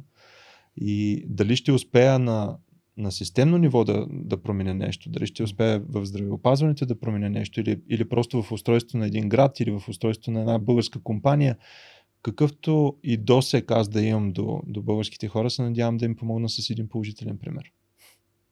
Благодаря ти. Последният въпрос е от Румен и то е, как да кажа, вечният въпрос. Може ли България да стане Швейцарията на Балканите? Първо не и второ не искам. Този въпрос ми е задаван вече сто пъти и аз винаги отговарям по един и същи начин. Аз не искам България да става Швейцария на Балканите. Аз искам ние българите да наскочим себе си и да създадем по-добрата версия на България. И тя да си остане България на Балканите. Едно от причините, защото искаме да се преберат тук е, защото ние имаме нашата идентичност, нашата уникалност. Защо ние сме до такава степен глупави да не можем да вземем доброто, което е създадено там и то е създадено нелесно. И вместо, като ходейки там, казваме, о, ма колко е чисто, ма колко е хубаво, колко е подредено, защо ние не си оправим нашата къща?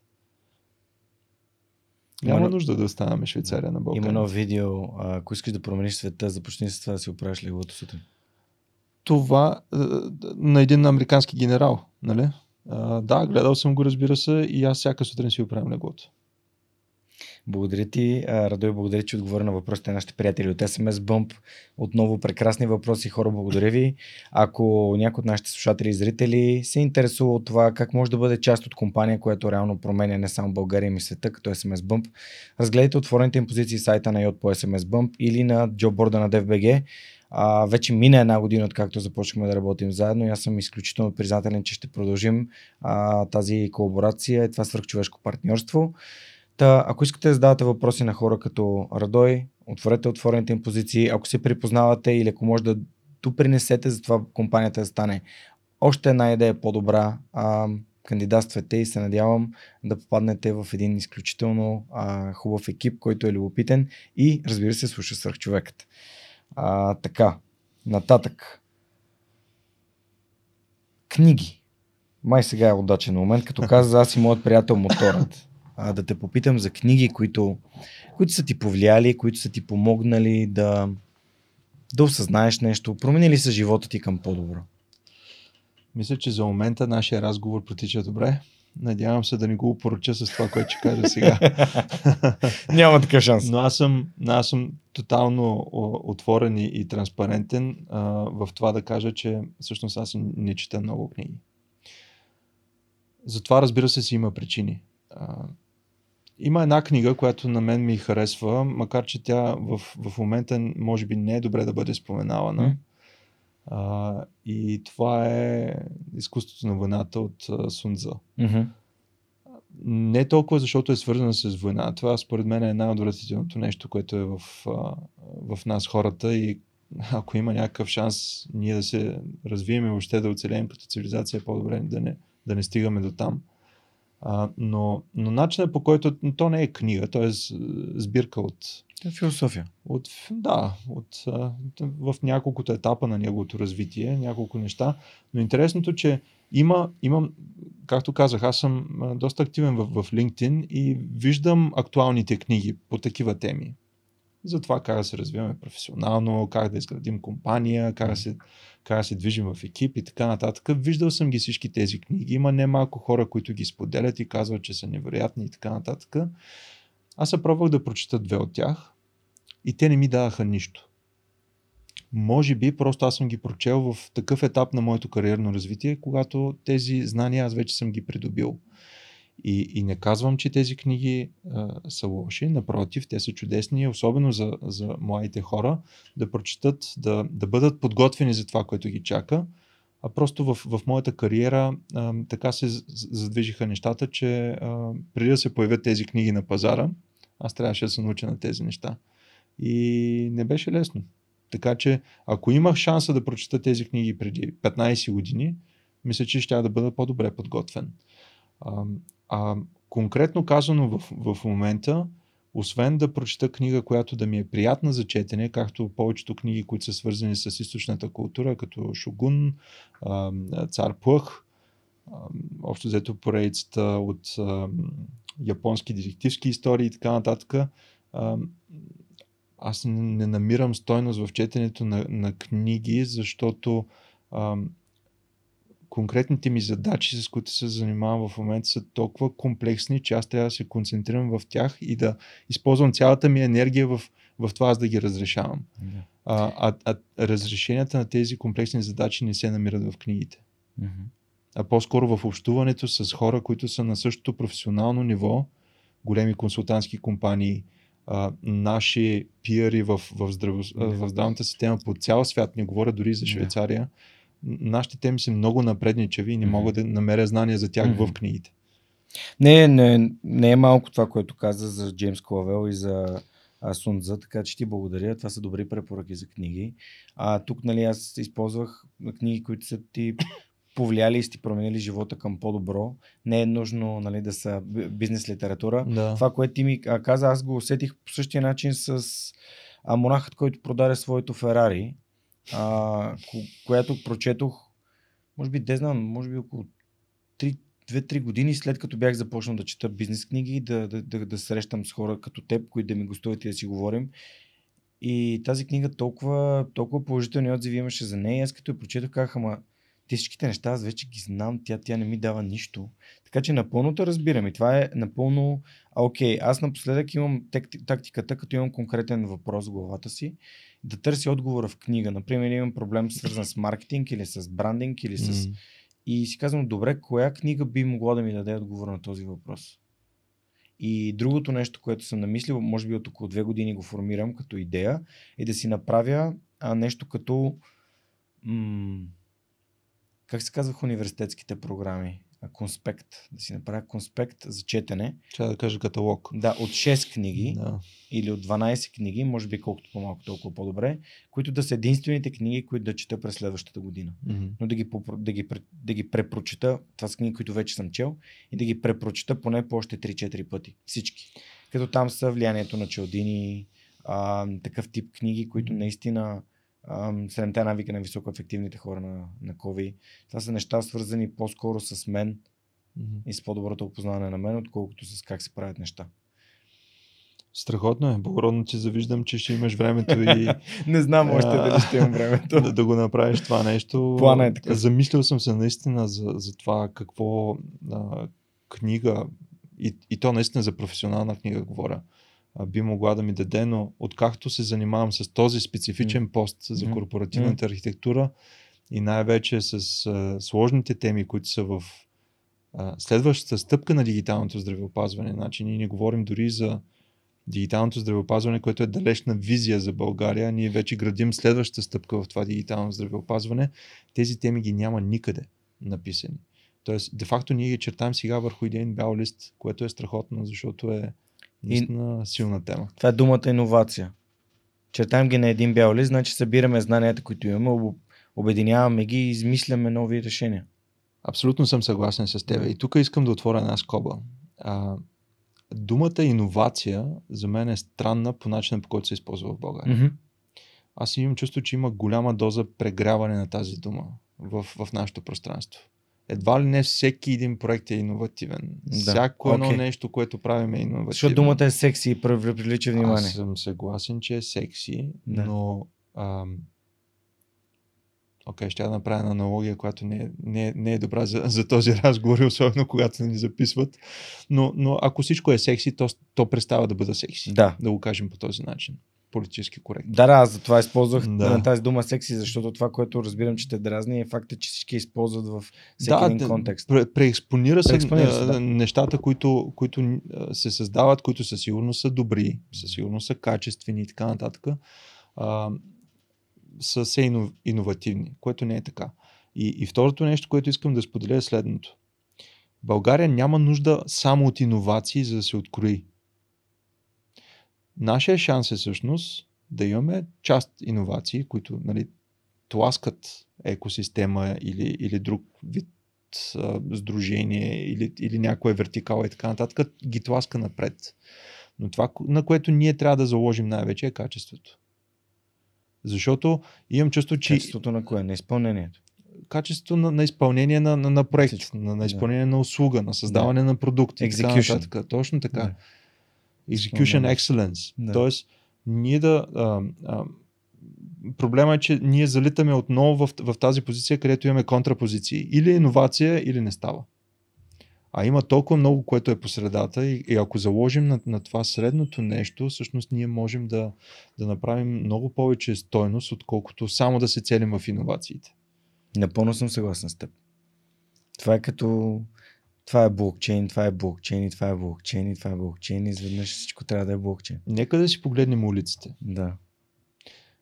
няма смисъл от следващия. нали, Разбира се, че има смисъл, но да концентрираме толкова много енергия в един следващ иновативен, интегриран buzzword, buzzword, buzzword проект, а, а да ходим в букуците. Аз си мисля, че в, в нашите стратегии, които ние създаваме за дигитализацията, ние имаме определени фази. И първата фаза, която ние сме начертали за развитието на нашето здравно заведение, защото менеджерски екип е сравнително млад, ние сме от 3 години там, е fix the basics. Да поправим нещата, които са най-елементарни, за да имаме добър фундамент Да. от там нататък да градим. И за мен да си изчистим улиците е fix the basic. Да. Да, да. А, това го има и, и в, в спортната метафора. Го има едно а, рекламно видео на, на Пепси с а, Кайри Ирвинг от NBA, а, което той там, ви- неговия, него- неговата реплика е а, а, You can't beat the fundamentals. В смисъл, focus on the fundamentals. Базовите неща в, в баскетбола. Всеки, иска да прави някакви фенси, фенси неща, както ти каза, да използва а, бъз думи като блокчейн, хайп, innovation и така нататък. Пък всъщност има някакви фундаментални неща, които трябва да се правят. Като комуникация, като ам, изпълнение на, на най-базовите, на най-базовото ниво. Като... Ами ето ти се занимаваш с спорт и, и което е очевидно, за което те поздравявам. но, но ти много доб- по-добре знаеш от мен, че в, в спорта, нали, примерно фитнес и така нататък, не е, не е момента, в който трябва да дигнеш големите гири и така нататък. Нашето тяло също по този начин е устроен. Нали. Този кор, който ние трябва да имаме като фундамент на, на, за това да се движим добре, да не падаме, да, да, да имаме обща гъвковост на, на, на, на нашите движения, на преместването в пространството, за което ние сме създадени, за цялата ни функционална дейност. Това е фундаментът. В, в тези неща трябва да се концентрираме. И, и особено в, и в, въобще в ситуацията в, в България, си мисля, че трябва да се върнем обратно към тези fix the basics, за да ги поправим, за да може да градим някаква по-добра версия. Определено съм съгласен с тебе. И да те върна на предишната тема, пак във връзка с а, нашите домакини, този по Total BG, които правят софтуер за... Не правят софтуер, правят професионални обучения за различни софтуери на български язик. Най-голямата така софтуерна плат... най-голямата платформа за обучение на софтуери, а не е софтуерна а, компания или не обучава девелопери, Аз съм просто- за тях също. да, по- помага на професионалистите да имат по-добри познания за AutoCAD, Excel, Word и така нататък. включително съвсем наскоро пуснахме един курс за ZBrush от едно момче, което всъщност слуша и свърх човекът, за което съм много така щастлив и благодарен, че ме, това ме среща и с други готини хора из България. А, та всъщност въпросът е какво правиш, за да развиваш своите професионални умения?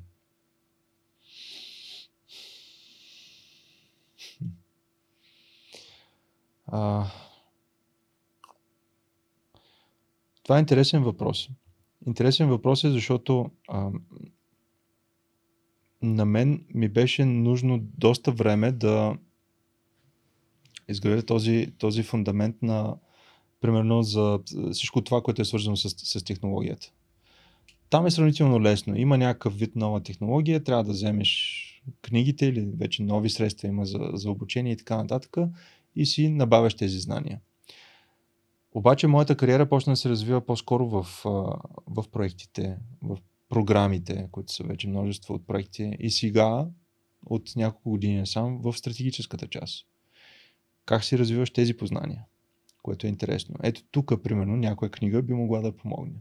Нали, начин за стратегическо мислене, видове а, рамки за, за изграждане на стратегии и така нататък. Но проблема е, че ти си вхвърлен веднага в студената вода на това нещо и трябва да се учиш набързо. А, така че за мен беше изключително полезно това, че аз станах част от много добър екип и, и ние всички се учихме един от друг. Всеки добави от себе си а, различни неща. Нашия CIO е бивш CIO на Raiffeisen Bank. Моя прак началник, който ръководи цялата дигитализация в, в болницата, е бивш топ менеджер от, от, от Accenture. Моя биш ментор е, е биш, е биш артилерист, който вкарва някакъв друг аспект в това нещо. Аз влизам вътре с моите технологични познания и ние също се допълнихме много добре, така че да, да, да изградим много по-добър екип, който да, да върви напред. И откровенно казано, това е място, където аз в момента черпя най-много професионални знания. Супер. Средата. Средата, да. Супер. Здравейте, прекъсваме подкаста за кратко, за да можем аз и Георги Спасов, един от основателите на LimeChain, да разгледаме следващия въпрос, свързан с блокчейн технологията и да му отговорим. Благодаря ви за вниманието. Здравей, Деш, отново. имаме прекрасен въпрос, на който ми се иска да чуем твой отговор. Можем ли да сме сигурни в пазара, подозирам, че става въпрос за криптопазара, като вече има няколко трагедии за по 500 плюс милиона долара? Здрасти, Даш. Значи всичко, което ще кажем тук не е финансов съвет, нали? Ние това трябва да го кажем с. Чакай аз да го тебе. кажа. Всичко, което ще кажем тук не е финансов съвет. Точно така. Ние го правим не. И това ви го казваме не за наша сигурност, а за ваша сигурност. Така, след като се казахме тия неща, които задължително трябваше да кажем, можем ли всъщност да се доверим на пазар, който е имал повече от един или множество, повече от 500 милионни така, краша, хака, трагедии или каквото и да е друго? Това е много субективен въпрос, затова аз мога да ви, да ви кажа само моя отговор за себе си. Аз вярвам в това, че технологията е там и е качествена и ще успее да се справи с а, всякакви бъдещи а, use case, нали, начини по който се използва тази технология. Както всяко едно нещо, което е в своя зародиш, да, то ще има проблеми, да, то ще бъде експлуатирано и някой ще се опита да, да, да, да, си, да вземе максимума за себе си а, от а, проблемите на разрастването на тази технология. Но аз не мисля, че тези проблеми би трябвало да покажат, че тази технология няма, няма бъдеще, а, било то в финансовия свят, било то в някой друг свят. А, с всеки един такъв всяка една такава трагедия, както човек, който ни е задал въпроса и е нарекал, всъщност ние сме научавали много, много, много повече. Те всъщност се случват все по-рядко и все по-малко и през повече време едно, едно между друго. Така че, отново казвам, това е много субективен отговор, доколкото, доколкото различните хора имат толеранс към риска и доколко виждат дългосрочната визия на блокчейн технологията и в случая крипто, криптовалутите а, в частност, според мен имат. Според мен това са нормални стъпки, които би трябвало да се случват, когато една технология се развива, особено с темпа, който се развива и с а, залога, който се развива в момента. Защото повечето технологии нямат такива проблеми, нали, нови технологии, които се развиват масово, бързо, те нямат такива проблеми, защото никой не слага в тях милиарди и милиарди и милиарди, а, за да се експериментира с тях. Всъщност криптовалутите експериментират с много милиарди и е нормално да се случат някакви такива грешки. Демек най-малката грешка всъщност води до много големи загуби. Благодаря ти за отговора на този въпрос. А, нека не бъркаме технологиите с а, криптопазара и всъщност да различаваме двете неща. Това е нещо, което аз искам да, да обърна внимание на нашите слушатели и зрители, защото това е едно от нещата, които научих от теб, за което съм ти благодарен. Моля. Благодаря на LimeChain за това, че подкрепят свърх човека, а на вас ще бъда много благодарен, ако ми изпратите въпроси, свързани с блокчейн и криптовалутите или изобщо цялостно за Web 3.0 които можем последствие с Жор Спасов и екипа на LimeChain да отговорим и съответно да помогнем на вас. Благодаря и приятно слушане на настоящия епизод. Това е прекрасно. Също аз, аз правя същото. Черпя опит от по-знаещи по-можещи или пък хора с други компетенции спрямо моите. Да. А, но все пак, ако някой от нашите слушатели и зрители искат да си подобрят умения за работа с професионален софтуер и да спестят време и усилия, могат да се регистрират за 20 безплатни урока на AulaBG и да вземат тези 20 безплатни урока от софтуер по техен избор. А, продължаваме нататък с нашето интервю, което всъщност прерасна в един много интересен разговор за мотори, а, образование, а, ценности. И по повод ценностите, тук съм си записал един въпрос, който не успях да ти задам преди малко. Записал съм го точно под момента, в който от Германия, от, нали, от Германия решаваш от Констанц да преминеш езерото и отидеш в Швейцария. А, как откри своите ценности? Как, как започна да, да ги търсиш или кога установи, че ги имаш и че те са ти важни, като това, което сподели с знанието е ценност. Нали, ценността да ти стане скучно, значи имаш ценност да се развиваш. Това е ценност. Моите ценности идват от моето семейство. А, и аз и, и сестра ми сме, сме възпитани от, от нашите родители да имаме такива ценности. Да бъдем а, любознателни, а, да бъдем добри хора, а, защото това доста, семейство, доста семейства го оставят в ръцете на учителите. Едва ли не хвърлям се детето и те трябва да го научат.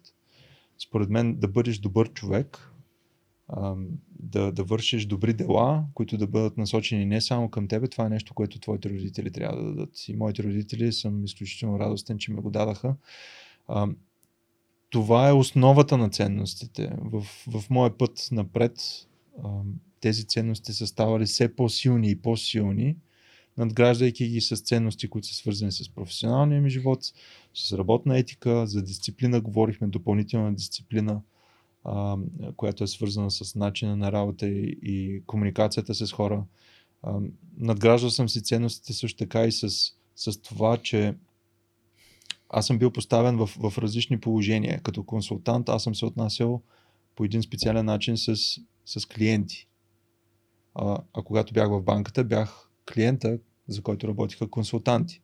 Сега в болницата също имаме най-големите консултантски компании по света работят с нас или се опитват да работят с нас.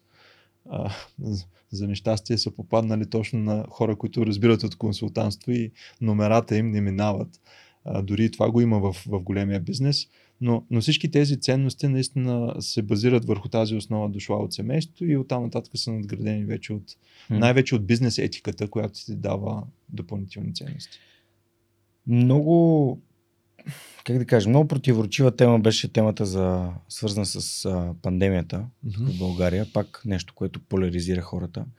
И понеже ти ми беше дала едно твое интервю а, в предварителния ни разговор, което да, да погледна, mm-hmm. за да се подготвя още. Ти там по много интересен начин ам, обясни и според мен би било много ценно на хората да си дадат сметка колко е напреднала науката. И то беше във връзка с изграждането и използването на дигиталните ресурси за създаването на, ам, на определена вакцина. Mm-hmm.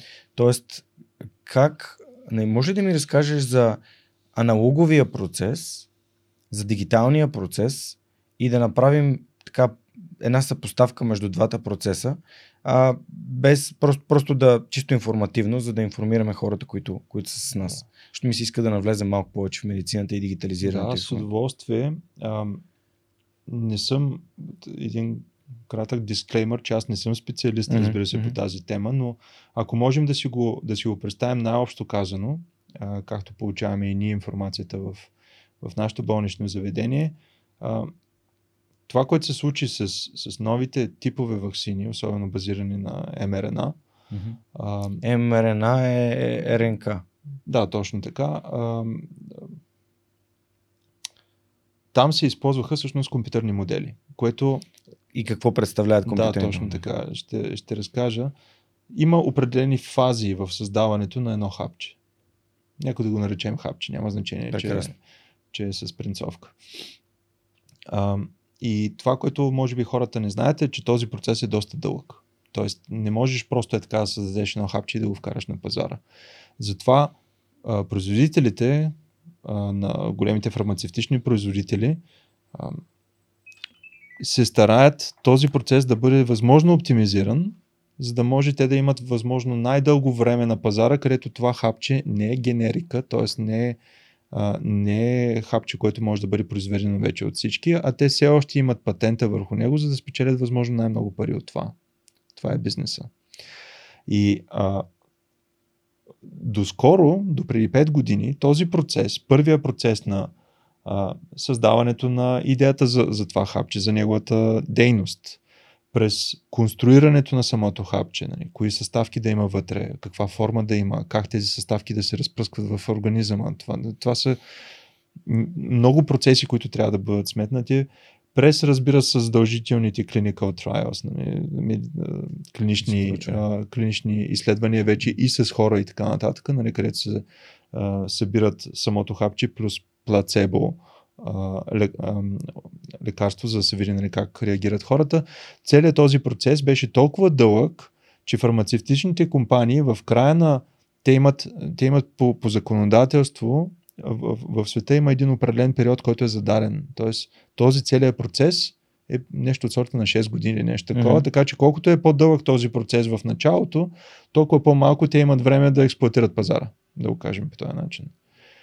Така че те имат много голям интерес този процес да бъде съкратен тук в началото, за да можете да печелят страшно много mm-hmm. напред. И модерните технологии им дават средствата за да направят това нещо. Примерно в днешно време, всяко едно хапче може да бъде виртуализирано. Тоест всичките тези а, а, изследвания върху самото хапче, да, да, да видиш нали, то как ще бъде създадено, разпръснато и така нататък, всичко това нещо вече се симулира.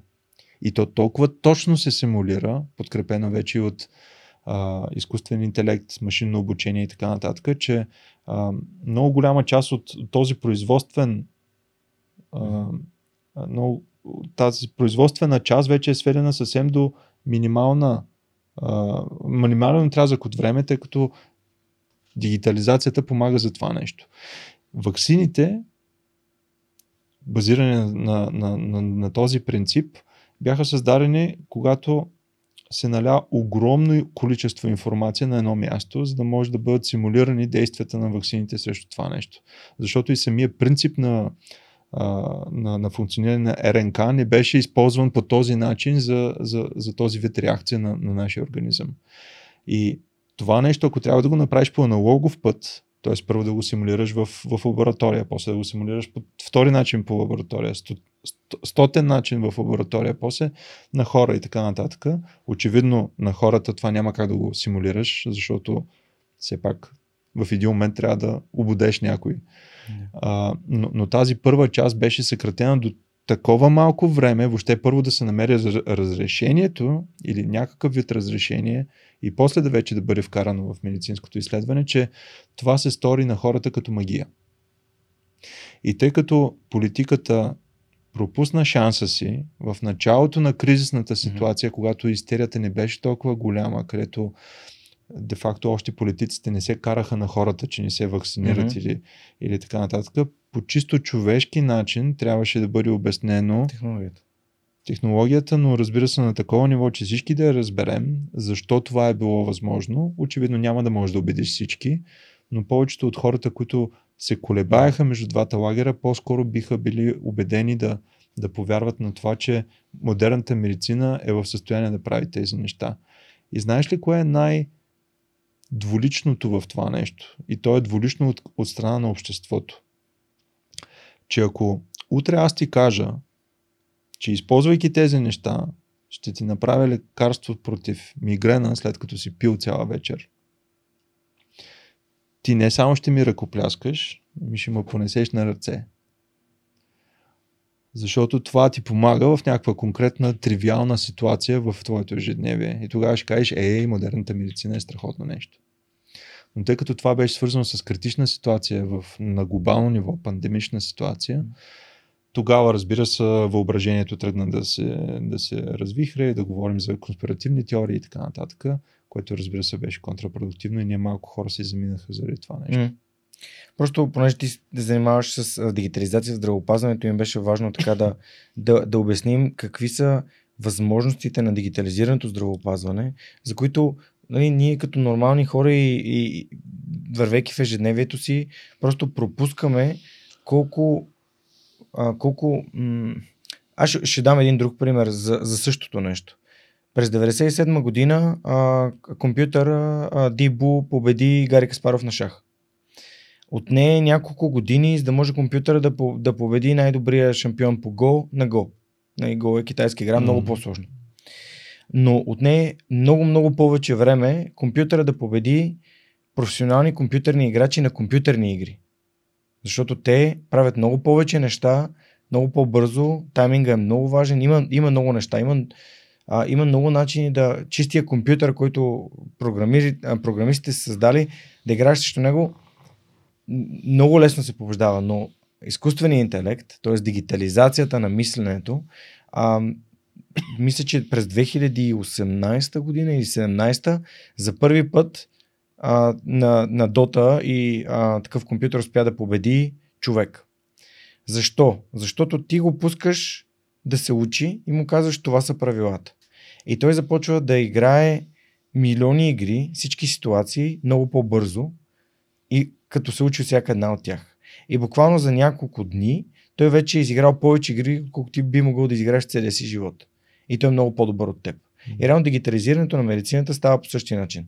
Просто и безбройни итерации, които няма нужда да бъдат физически изпълнени, за да може да се стигне до някакъв по-бърз резултат в някакъв етап. Съгласен съм, да, в голяма... Просто метафора. Да, да, разбира се, в голяма част от медицината се залага точно на такива процеси. Примерно и в а, а, превенцията, когато става въпрос за, за, за скрининг, т.е. ние да ходим на, на, на, на прегледи, което е част от обучението въобще на едно общество, да, да развие такава култура, да, да хори да се, да се преглежда предварително до, а, до момента, в който ние може да създадем вече модел на неговото здраве и да, и да покажем, че има някакви тенденции в, негов, в неговия организъм в негативна посока, за да може да се превентивно да се подейства на това нещо, а не те първа, когато ние сме болни, да ходим да се... Ами, аз наскоро си правя генетичен тест и всъщност а, исках да разбера повече за моите си гени. Mm-hmm. И това е един от, една от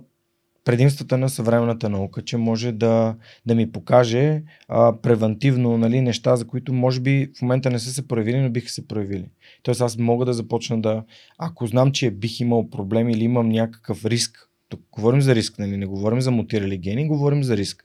Имам висок риск от това, например, да ам, имам, ам, имам проблеми с кръвната захар, което значи, че ако аз започна да водя здравословен начин на живот от гледна точка на да намаля въздействието, което е в помощ на този риск и да започна да правя нещата, които са обратно. Тоест да си имам нисък стрес, да се наспивам, да, да консумирам по-малко храни, които имат добавена захар и така нататък, то аз реално превентивно действам върху своето собствено здраве.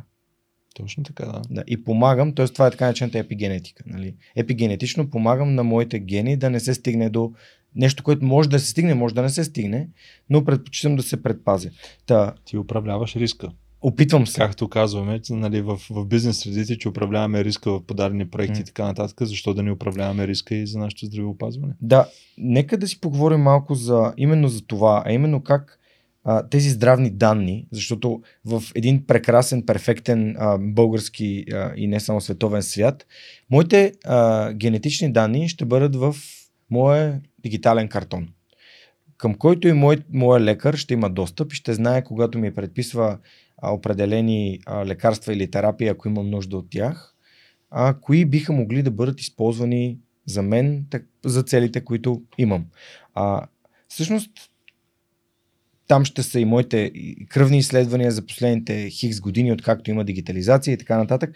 Тоест, аз ще бъда един вид, а, картона ще бъде интерактивен и ще може да се работи с него, а няма да бъде просто, както ти в началото каза, на парче. Защо е важно да могат да се събират а, такива данни и всъщност това е нивото на дигитализация, към което би трябвало да се стремим? Всичко е свързано с това какви решения ние взимаме. Тоест, представи си, че аз съм пациента, а ти си лекаря. Mm-hmm. И ти трябва да вземеш решение за, за моето лечение. Нали, за да ме излекуваш по правилен начин, ти трябва да имаш възможно най-много информация. Защото ако имаш половинчата информация, ти можеш да вземеш погрешно решение и всъщност да отежниш моето а, състояние. А, затова при липсата на такива централизирани инструменти, като електронното пациентско досие или дигитално пациентско досие, mm-hmm. няма значение, то още не е направено като хората, но... А, хипотетично. Е, хипотетично, ако имаме а, такова електронно пациентско досие, е много важно не само да събираме данни вътре в него, както се прави в момента, и то само данни, които влизат по НЗОК, т.е. Национална здравна осигурителна каса, а да влизат данните от цялата здравна система вътре. Тоест, когато отидеш на, частен, на частна лаборатория mm-hmm. да си направиш mm-hmm. изследване, тези данни трябва да влязат там. Mm-hmm. Като отидеш на преглед при твоето GP, тези данни трябва да влязат там. Като отидеш на преглед на твоя заболекар, тези неща ще влязат там. Целта ни е да, да, да, да постигнем а, висока, висока процентност на, а, на интеграция на здравната система, а не само това, което сме платили по касата да бъде вътре, защото това е половинчата информация. И ако ти си лекар, ти не можеш да поемеш риска здравната система да ти каже, ти ще гледаш само това, което има в това електронно досие и, и ще взимаш решение въз основа на него. Това няма логика. И затова, тъй като ти не си сигурен в неговата дейност, ти ще ми изпратиш отново на лабораторни изследвания, отново на това, отново на еди коя си процедура и така нататък, докато ти си сигурен, че имаш пълната информация за моето лечение. Затова е важно да се събират тези данни на, на едно място. Първо, защото са централизирани и ако ти не можеш да ме излекуваш, ще се свържиш с твой колега, ще ме препратиш при него. Няма нужда аз да нося хартия, и той да праща на нови флашки, той да ме изпраща на други изследвания. Всичко това нещо той ще има достъп до него. По-доброто, ти няма нужда да ме изпращаш при него. Вие двамата ще работите върху мен едновременно. Има вече нови способи за, за това да комуникираме помежду си а, и това го правим ние на световно ниво. Ние имаме а, а, кардиологични, имаме онкологични бордове, които се събират и говорят примерно с Бостън, говорят с, с Лондон, говорят с, с Сидни и така нататък и обсъждат казуси, които са нали, трудни за разрешаване и затова колаборират медицинските специалисти помежду си. Това ли е бъдещето на здравеопазването? Много се надявам това да е бъдещето на здравеопазването, защото само по този начин пациентите могат да получат качествени медицински услуги. Представи си на времето в едно село, както между прочим е, е и реалността в много села и в днешно време, а, идва един лечител, нали, един лекар, който е на областта, идва да, да, да помогне на хората. И де-факто, каквото направи този човек, това е. Няма повече. Ако и имаш. Върне, и като се върне. Ако има шанс, ще оцелееш. Ако няма шанс, не оцеляваш. Добре, но живеем в модерни времена. Имаме друг вид технологии. Имаме вече способи за дигитална телемедицина, която ще изпрати специалист там, който е просто географски е, е, е близо, но докато той е там, той може да създаде видеоконференция, в която да се включат специалисти от всяка една болница, независимо не само от България, ами от целия свят и, и тези данни, които той набере в своето мобилно устройство, защото вече не е толкова трудно те, такива неща да се използват, да бъдат достъпни за всички тези специалисти, те заедно да работят върху този пациент. Защо да оставим медицинските специалисти сами да се борят с казусите? Напротив, те колаборират много силно. Супер.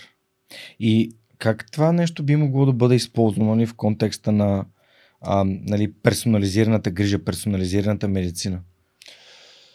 Там става въпрос за още повече данни, които се събират.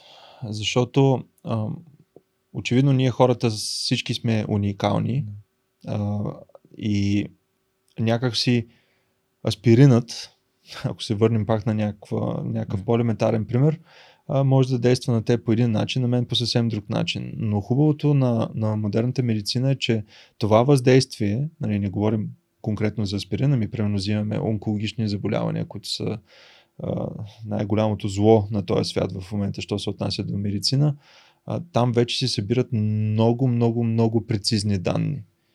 И то прецизни данни и също така структурирани данни. Това означава с много точни стойности. Тези стойности веднага се вкарват в компютърни модели, нали, базирани на изкуствен интелект, който почва от толкова много хора, на които се събират много данни, почва тези неща да комбинира едно с друго и, и създава, както в, на финансовите пазари има модели за развитието на, на пазара. Mm. Дали ще се качи нагоре или ще се качи надолу. И нали, опитват се да, да пресметнат какво е в бъдещето. По същия начин модерната медицина използва тези данни да създаде модели на здравето, да може от големите групи, примерно прави се медицинско изследване от 50 000 човека, те почват да раздробяват тези групи на, на по-малки групи, където виждат, че определена група от, от лечение е много по-ефикасна за тях, но много по-малко ефикасна за другите. Тоест вече има някакъв вид персонализиране. Персоналната медицина не означава, че има хапче за Жоро, но персоналната медицина означава, че има хапче за хиляда човека като Жоро. И съм сигурен, че персонализираната медицина ще стигне до момента, в който ще има хапче за Жоро. Което според твоите ДНК изследвания ще бъде таргетирано само за това организъм. Тоест, реално, ако те разбирам правилно, има няколко посоки на подобряването, реално на дигитализирането на, на медицината. От една страна, а, моите, а, моите лични изследвания, чисто като дигитализация на а, всички показатели, които аз имам. Нали, това визирам персонализираната медицина. Кой съм аз, като какво имам в себе си, как реагирам на определени съставки и така нататък. И така нататък което е свързано с генетика и епигенетика. Нали? Как, а, какви неща съм имал в себе си като, а, като ген и какви неща съм си направил сам следствие на тютюнопушене, неспане и така нататък. Точно така. От друга страна има дигитализацията, на, т.е. взимането на тия данни и качването им на едно място, което е тип картон или място, където всеки един човек, който иска да ми помогне, може да се допита и съответно да поддържа непрекъснато една връзка с тази информация. Mm-hmm. И когато аз стоя на изследвания, на заболекари и така нататък, те се обновяват, вижда се как всяко нещо се променя. И здравеопазването, бъдещето е да познаваме до такава степен индивида като, като, като човек, за да можем да му предложим оптималното, което медицината като технология може да му даде. Много по, става доста по-сложно от от, от лечението, чисто мануалното лечение, което до сега сме имали, като тези хора се лекуват така. Съгласен съм, ние живеем и в по-сложен да, свят. Сложен свят. Да. Но, но хубавото на по-сложния свят, че ни дава повече възможности, които ни може да развием. Да. Де факто тези посоки, които ти каза, са абсолютно правилни има една посока на развитие на дигиталната медицина, която е насочена към здравните специалисти, т.е. да им дадеш по-добри процеси, да им спестиш време, да те да инвестират повече време в качествено а, обслужване на, на, на, на пациентите, да им дадеш нови методи за работа, да им дадеш нови, нов софтуер, нови дигитални инструменти от сорта на яд, ядрен резонанс и така нататък. Нали. Тези, това е едната посока. Другата посока е насочена към пациентите, към обществото за това как ние да правим превенция, какви възможности имаме да живеем здравословен живот и така нататък. И тук, според мен, едно от най-важните неща е и е, по какво следя по, по Фейсбука. Едно време Фейсбук беше само за нърдове и а, такива хора като нас, които са на компютъра, геймари и така нататък. Пък ам, с навлизането на, на мобилните устройства и това, че всеки има интернет в джоба си, без значение дали е баба Ивана от някое село или е а, нали, са Радо и Георги тук в, в центъра на София. А, и съответно всеки един човек навлиза в дигиталното пространство. И всъщност това, което ни отличава нас от други хора, които нямат нашата, нали, реално дигиталната ни култура. Тоест, какво е най, на най-базово ниво какво е измама и какво е информация, какво е дезинформация, как намираме разликата между нещата и всъщност цялото това нещо води до рационализациите, за които си говорихме и по темата с дигиталните вакцини, нали, да. дигитализацията на вакцините. За да ние, ние като хора много обичаме да си рационализираме неща. И дигитализацията не е нещо по-различно. Ние просто нали, рационализираме, че някой някъде нещо иска да ни открадне, да ни измами, пък ще времено отваряме телефона си и четем всякакви неща, които нямат общо, нищо общо с истината. И тази дигитална култура, как може да се подобри до такава степен, че хората да, да знаят, да вярват в, в, в бъдещето и в технологиите? Да се доверяват. Според теб. Това е борбата, ние наричаме, специфично за медицината, ние наричаме борбата срещу доктор Google. Mm-hmm. А, но проблема не е в доктор Google. Проблема е по-скоро в това как е построено самото общество. А, до каква степен обществото е изградено по такъв начин, че то да има доверие в институциите, защото здравната система в крайна сметка е институция. Независимо дали е частна клиника или държавна болница. И ам, това е задача на всички нас. Няма как да дойде някой политик и да ни, да ни обучи и да каже от днес нататък вие ще вярвате само на това, а от утре няма да вярвате на това. За съжаление, българското общество се развива в по-скоро негативна крива в, в това отношение. Според мен, аз мисля, според мен това е едно от основните причини то да бъде толкова раздвоено, разстроено, разчетворено в, в момента. А, а мислиш, че тази загуба а, на доверие към институциите, тя е, тя, е, тя е загубена и то всъщност ам, тя е загубена следствие на толкова такива интересни и странни решения, че всъщност може би пър, пър, първият етап е да възобновим доверието в институциите и след това институциите да дадат тази прозрачност нали, и да, да поддържат това доверие. Ти, това е като в едни чел, ли си, чел, чел ли си параграф 22? Не. Окей, okay, ето една книга, която бих препоръчал. Прекрасно, записвам си. Параграф 22 е, е интересна книга. Става въпрос за Втората световна война, но, но по-скоро и параграф 22 е, е наречие за, да. за, за, такава. За парадокс. А, за, за този парадокс, който е всъщност ти изпадаш в една ситуация, от която няма изход. Пат. Да. Не, не. Пат е когато всеки е от, от двете страни и е, е спокоен, че всеки е спечелил по нещо. Ага, okay. А параграф 22 де факто всеки губи. Двамата. Да. Двамата, да, точно така. А, а, така че ти препоръчвам просто да, да прочетеш какво означава параграф 22, за да не го описвам сега, но, но горе-долу това е нашата ситуация. Ние търсим изход от, от ситуацията, която де-факто ние сами сме създали. И, и въпросът е кой да направи първата крачка. Нали, малко като не, също дилемата за яйцето и за кокошката, нали, кое се е появило първото. А, и затова аз не искам в българското общество да, да поставяме фокуса само върху едното. Нали, едните казват, ама то народа е или какво си. Другия казва, ама то държавата е или какво си. Какво означава държава? Ние всички сме държава. Имаме държавно управление, имаме и общество, народ, от което смятам, че държавното управление трябва да бъде част от него. А, усилията в, в посока на това да приемаме нормалните неща за нормални и ненормалните неща за ненормални – а, е, е заложено в нас. Според мен родителите трябва да възпитават така децата си, да мислят трезво, да не мислят обаче канонично, затворено в, в едно пространство, да, не, да им дава шанс все пак да гледат и извън това, за да могат сами да си направят в един момент преценката дали да вярват в нещо или не, както е примерно и с религия и, и така нататък. Това е избор на всеки един човек. Но има определени неща в нашия живот, които и политиците, и хората могат да почнат да убеждават един друг. И затова е нужно да има повече хора с различна перспектива. А мислиш ли, че хората, които сега идват, т.е. по-младите от нас а, и оттеглянето на по-възрастните към това да не... Защото тук, тук, тук според мен чисто дигитално се получи едно много неприятно застъпване а, съдейки по мо, моето лично наблюдение е следното. Баба ми е живяла без информация една радиоточка до момента, в който е дошла телевизията през 60-те години и нали, чул съм десетки истории за първия телевизор в, а, В селото. в, в, в, в града. Нали, Да. Баба ми е от Горна Оряховица и дядо ми, баща ми е от Горна Оряховица.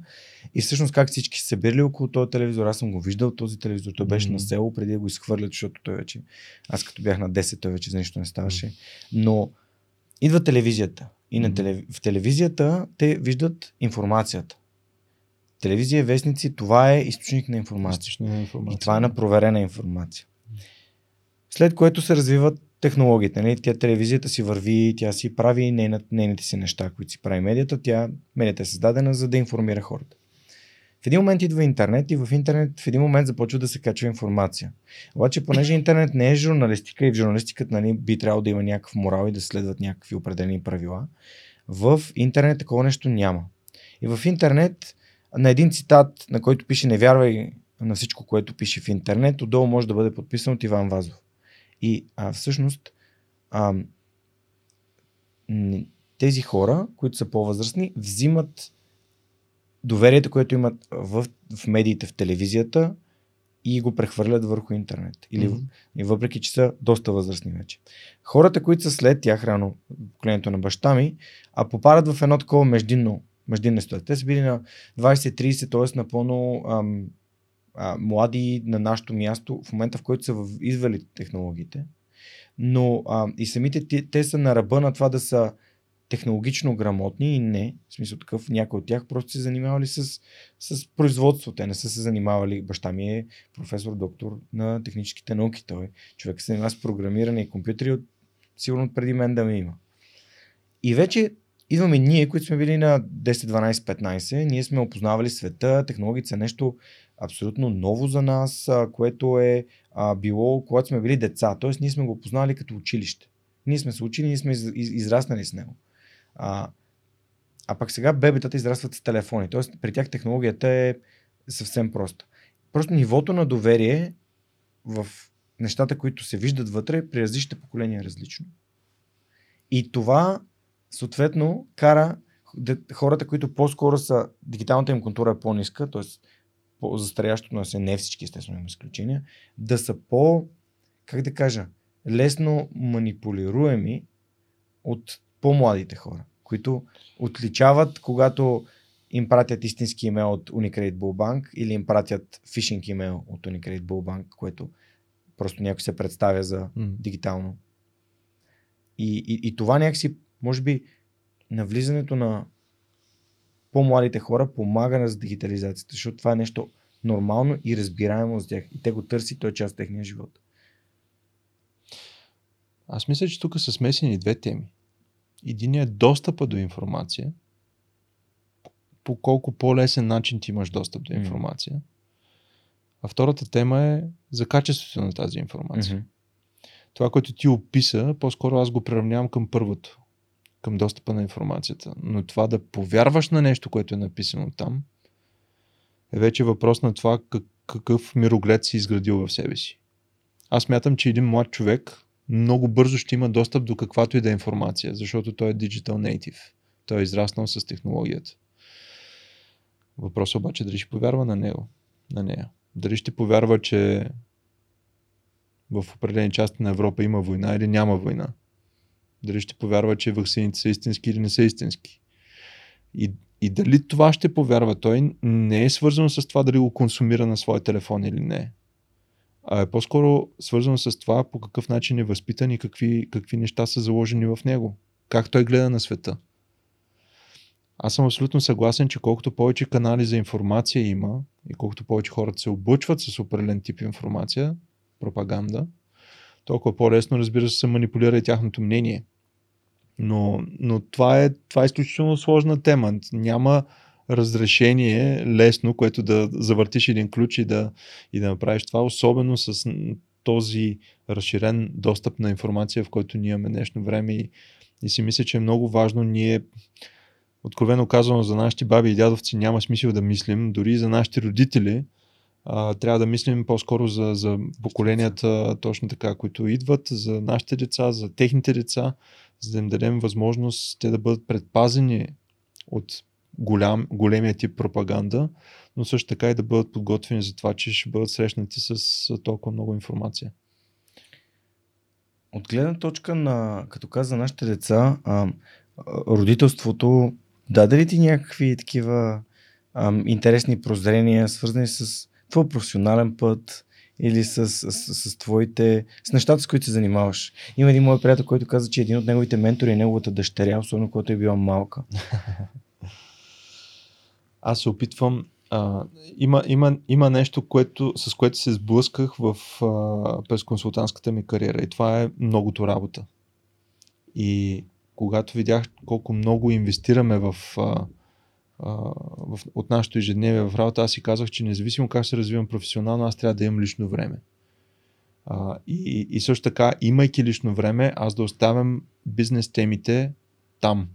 Аз се прибирам вкъщи. вкъщи, да не ги взимам вкъщи. И а, не знам дали дъщеря ми е мой ментор, но тя в момента е по-скоро една, защото тя е сравнително малка, тя е на 4 години, но, но тя ми показва, т.е. кара ми да си спомня какво е, какво е това детството. И, и аз на това нещо му се наслаждавам или се опитвам да се наслаждавам. Разбира се, не всеки ден е възможно това. А, всеки път, когато мога, защото ето точно тук оставяш професионалното на заден план и, и живееш това, от което има наистина смисъл. Защото нали, не всеки има лукса да, да, да върши нещо от системно значение но да живееш личния си живот, това е смисъл. Тоест, ти поддържаш баланс и това е важно за теб. Когато аз започвах, ам, когато напуснах корпоративния свят, си дадох сметка, че един ден искам да имам семейство, в което аз отделям време, внимание и любов. А, най-вече през вниманието, защото това е валутата на тези качествени взаимоотношения. Mm-hmm. А, си дадох сметка, че сега мога да работя повече, мога да правя повече неща, а, за да може когато дойде този момент, да мога да, нали, и, да, да, да дам и там. А ти как, как поддържаш баланса? С, с календар? С, с, с, съвсем, съвсем откровенно казано, а, аз съм просто в луксозната позиция за това, че имам добра позиция, с която е платена много добре което разбира се премахва огромна част от проблемите, които други хора имат в, в тяхното ежедневие. Разбира се, той е предизвикан лукс. Аз съм работил за това нещо, а, така че няма нужда да се извинявам от, от това, но, но това наистина отнема голяма част от стреса, който, който аз виждам в, в моите познати, примерно тук в, в България. Разбира се, и те вече се развиват много добре, виждаш нали, в тях това нещо, но за мен балансът е много по-лесен. Защото аз си казвам, окей, това, което правя, правя, всичко в края на месеца ми е уредено, а, така че аз съвсем спокойно мога да се отнеса към моя а, личен живот, а не да се чудя как нали, ще платиш следващата сметка или как ще си смениш дивана, такива, такива неща от, от ежедневието. Но а, имам също така приятели, както казах, аз съм в моя приятелски кръг има хора, които имат 5 лева и 500 лева в джоба си. А, и, и откровено казвам, дори тези с по 5 лева са много по-щастливи. Така че баланса да, да намериш е възможно независимо от твоето mm. положение. А как обясняваш на, на дъщеричката си с какво се занимаваш?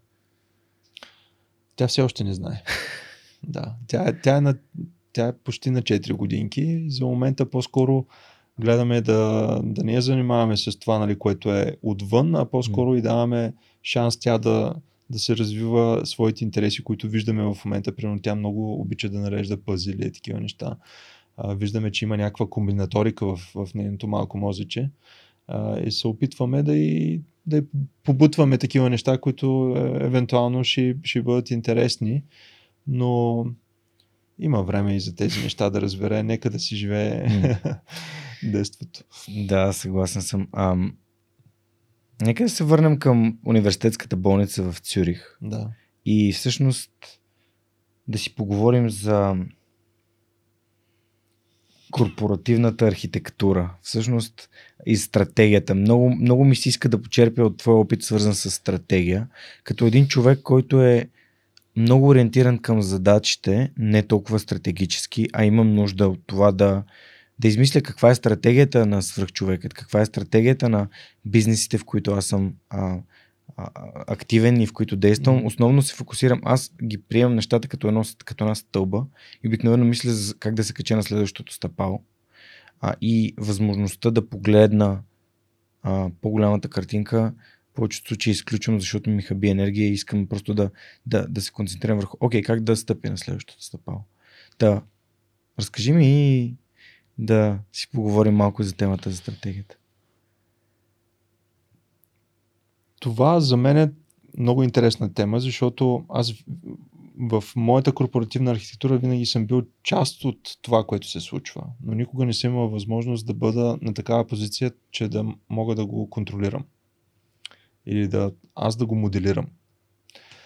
Затова тази позиция е наистина страхотно предизвикателство. Първо предизвикателство, но и, но и възможност за мен. Като всяка една голяма корпорация, университетска болница Цюрих не е просто болница.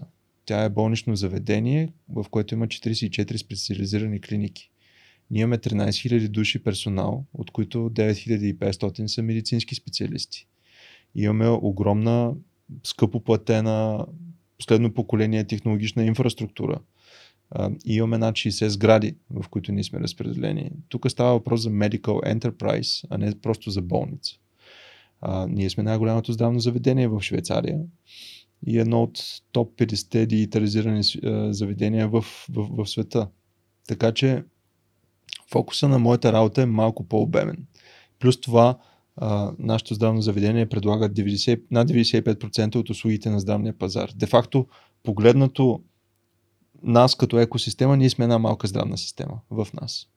И затова аз имам самочувствието, че мога да говоря за стратегически теми на, на системно ниво. Т.е. нещата, които ние прилагаме в нашето здравно заведение, са и нещата, които се прилагат на, на, на ниво здравна система. И ам, корпоративната архитектура е де-факто методология за това ти да построиш всичките нужни компоненти за това да направиш дигитална трансформация. Защото дигиталната трансформация не е свързана с това да купиш по-добър компютър или да купиш просто 100 по-добри компютри. Ние сме стигнали пика на нашето развитие, що се отнася до, до технология. Ние сме купили всичко, каквото има да се купува. И това е. Няма повече. В смисъл, от тук може да, може да растем само да се раздуваме като балон, но не, но не и да надскочим себе си. Ние трябва да надскочим себе си, защото стратегията за, за развитието на, на модерната медицина води в една, в една голяма посока. И тази посока ние засегнахме на няколко пъти в нашия разговор. Но, но тази дигитализация на, на медицината, тя е описана по, по няколко различни начина, разбира се, от, от различните гледни точки.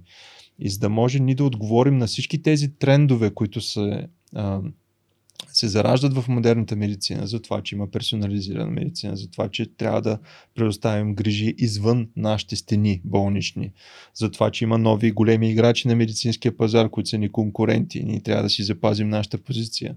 За това, че има вече нови модели за финансиране, за това, че ние може да използваме нашите данни за клинични изследвания, но също така да ги използваме и за нови а, поток на, на, на пари към, към нашата а, болнична а, структура или за това, че трябва да, да участваме по света в някакви а, а, програми за, за медицински изследвания, за да останем релевантни на, на, на пазара. Има, има много трендове, с които ние трябва да се справим. Няма как да се справиш с толкова предизвикателства, ако няма стратегия за това. И стратегията излиза най-вече от това каква визия ние си поставяме за нашата позиция. И по този начин ти трябва да си зададеш въпроса каква е твоята визия за супер човека. А, и, и визията, визията трябва да, да напишеш визия в три изречения за това какво искаш да постигнеш, е нещо, по което можеш да напишеш цяла дисертация. Защото да, да синтезираш точно това, което искаш да постигнеш е най-трудното. След като го направиш това нещо, другите неща са много по-лесни. И нашата визия на здравното заведение е сравнително амбициозна, защото ние си имаме все пак нашето ниво и ние трябва да надскочим това ниво. Тоест, нашата визия е, е, е амбициозна, но тя е постижима. И това е разликата между успешните бизнеси и неуспешните бизнеси. Някои си поставят визия, която не може да бъде постигната от тях. Тоест ти трябва да на- намериш правилния баланс на това хем да си напред, хем обаче да имаш и конкретен път, който ти можеш да проектираш на- напред. И след като сме написали тази визия, след като сме... звучи като идеализъм плюс реализъм в едно. Мисъл, идеалистичното, и реали... но, реалист... но, но поддържано Това е корпоративната архитектура. Де факто тя взима тези два аспекта, преплита ги един с друг и после си има специфична методология, по която се работи. Мечти плюс цели. Мечти плюс цели и, и аз винаги съм казвал, примерно, за моите предложения, които съм правил в България, че нашата визия за нашето здравеопазване, за неговата дигитализация. Нали? Аз си говоря Мгм. за темите, за, в които аз съм си специалист. Мгм. Дигитализацията, електронизацията на нашето здравеопазване, визията ни не е да имаме електронно пациентско досие. Ако държавата ни поиска, още утре аз ще ги свържа с пет вендора, с пет фирми, които предлагат готово решение за електронно пациентско досие. Те ще го вземат, ще го интегрират и след 3 месеца ние ще имаме електронно пациентско досие. Това не трябва да е нашата визия. Това са елементарни неща, нали? строго погледнато. Нашата визия е за това какво искаме да, да, да постигнем отвъд него. След като го имаме това нещо, Къде искаме да бъдем? какво искаме да направим с него. Да, точно така. И по този начин, всъщност, моята професия подготвя, подготвя рамката на, на, на това движение. И имаме ясен анализ на това къде се намираме в момента. Имаме добра представа за това къде искаме да стигнем, защото, разбира се, този период от време а, може да бъде. А, тези неща са между 8 и 10 години, които ние, ние плануваме. И разбира се, през тези 8 и 10 години могат да се случат много други неща. Тоест, ние трябва да сме и гъвкави, да променяме пътя ни. И, и така наречената корпоративна архитектура разчупва тази стратегия на няколко основни компонента, за това да имаме правилна. Ние започваме винаги отгоре, докато в нашото държавно... Дисекция на отзад напред. Да, но Реверс инженеринг. Н- не точно. В, в електронното ни управление и електронното здравеопазване в момента най-вече се говори за технологичните решения, които Да. са тук долу. Да. Не, дигиталната трансформация почва отгоре. Дигиталната трансформация почва в самите процеси, нужди на това какво искаме да постигнем. От какво има нужда пациента, от какво има нужда медицинския специалист, Мгм. кои устройства, кои, кои способности да му създадем така, че той да има по-добро качество. Кои, а, наистина, capabilities се наричат на, на, на английски, кои способности ние да създадем на нашето здравно заведение, така че то да може да създава качествени услуги, да създава дори собствени продукти, които да продава на пазара и така нататък. Ние започваме през бизнес архитектурата, после се занимаваме с информационната архитектура, защото в дигитализацията данните са всичко. Т.е. кои видове данни, на какво място, в какво количество са ни нужни. И разбира се, си има част, която е свързана с, с софтуерните решения и част, която е свързана с чисто технологичните решения. И това нещо, когато се сгуби в, в един модел, всъщност се, се поднася като обща стратегия за това как ти да стигнеш от А до Б, но, разбира се, пътя никога не е с един голям скок. Да. Ти говореше за стълбичка. Това е маратон. Той е, първо е маратон, но, но също така ти имаш определени етапи, които ти трябва да постигнеш. Това са твоите бенчмарк позиции, нали? някакви определени а, междинни а, позиции, в които ти се спираш, правиш отново кратък анализ, как се движиш, измерваш това, което си направил и после продължаваш напред. Може да направиш малка, малка калибрация на, на това, което правиш, защото той, този процес никога не е линеарен. Той е свързан с а, междинни препятствия, предизвикателства, които ти няма как да погледнеш напред. Нямаш кристална топка. И по този начин се правят смислени, добре написани стратегии, които се прилагат не само в големи здравни заведения, но и в общественото управление. М. И е, насочвайки се към финала на нашия разговор, имам две неща, които искам да те попитам. Ти като Мгм. човек, който е толкова активно а, в здравеопазването, по какъв начин здравеопазваш себе си? Казва той покашляйки. Е, имаш си сенна храна, нали? Това е... Да, да, за съжаление това е а, да, проблема на, на прекалената чистота, както го казват. А, защото в Африка, примерно, няма сенна храна. Е, Друга тема. А, Човешкото тяло е невероятно адаптивно. Човешкото нали? тяло е невероятно, да. Понякога ние му влияем, т.е. в повечето случаи ние му влияем негативно, отколкото. Ние по-скоро му пречим, отколкото да, именно. Ако го оставим на спокойствие, то ще си бъде всичко, всичко си е наред с нас. Да, да. Ние се опитваме по всякакъв начин да му пречим.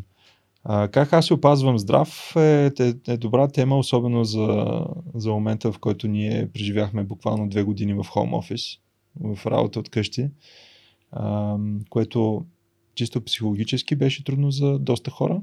Аз за щастие бях по-добре подготвен за това, защото преди това в банката имах възможност за хибридна работа и плюс това повечето ни екипи бяха на глобално ниво, които с единия говориш 7 сутринта, с другия 10 вечерта, нали, а, по-различно беше, така че този ритъм не беше чуж за мен, но пък всеки ден да си вкъщи, да, mm-hmm. малко се отрази а, тежко на, на някои от моите колеги, доста по-тежко. Ние загубихме буквално трима. В смисъл, трима се отказаха да работят, а, защото изпаднаха в а, тежко психическо състояние. Но като цяло другите оцеляха. Основният проблем е, че аз не се движа. И си мисля, че, както казахме, тялото е невероятно то е създадено за, за движение. Ако ние просто се движим съвсем нормално, няма нужда дори да ходим на фитнес и така нататък. Ако просто ходим някакво кратко разстояние, ние ще можем да си, да си помагаме доста сами на себе си. Но най-важното, което аз признавам, че също не го правя, но мисля, все пак аз съм на почти 45 години, а, е редно вече да почна да го правя. Дори ми е късно, че не съм го направил до сега, е да, да почна с превентивните прегледи за да знам все пак в оставащите ми, надявам се, доста години, да мога да, да реагирам адекватно на това. Предлага се от здравната система там, застрахователите също го предлагат като услуга. На 6 месеца може да отидеш да си направиш пълен преглед. Това нещо влиза в твоето електронно пациентско досие, изграждате се модел, всичките тези теми, за които говорихме. Има ги на лице. И второто, второто нещо, което исках да те питам е за вдъхновението. То ми е много важно, а именно има ли хора, които те вдъхновяват, Радой? В момента, като изключим, разбира се, моето семейство, дъщеричката ми и така нататък, в професионалния ми живот ме, ме вдъхновяват моите колеги. Защо ме вдъхновяват те? Защото по начина по който аз а, съм решил на времето да се откажа от а, сигурната, скъпоплатена кариера в банката, почти повечето от моите колеги първо са направили тази крачка преди мен, второ продължават да вървят по този път, въпреки че с добитите си познания и така нататък наистина могат да отидат в следващата банка и да работят за 30% повече годишна заплата, но не го правят.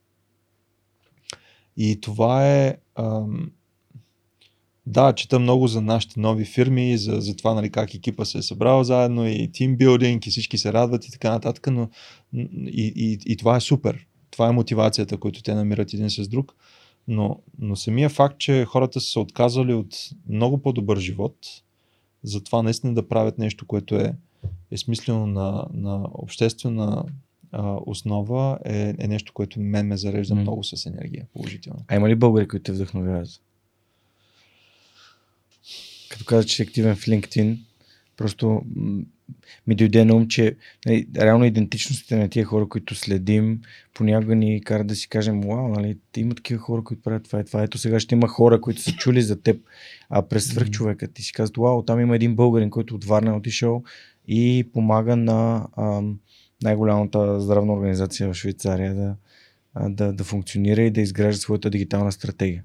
Да, имат, има разбира се редица българи, както както наши менеджери на, на, на компании тук в България, mm-hmm. с които аз вече дори се познавам. Един човек, който ме вдъхновява е също нашия професор Мартин Вечев, който откри Insight Института, който от... Онзи ден се видях с него в среда, записахме да рекърсив подкаст. Ами чудесно. Аз все Скоро още, го чакам тук. Все още не съм, се, не съм успял да се запозная на живо с него. В смисъл до сега сме си писали само, въпреки че сме на един хвърли разстояние един от друг.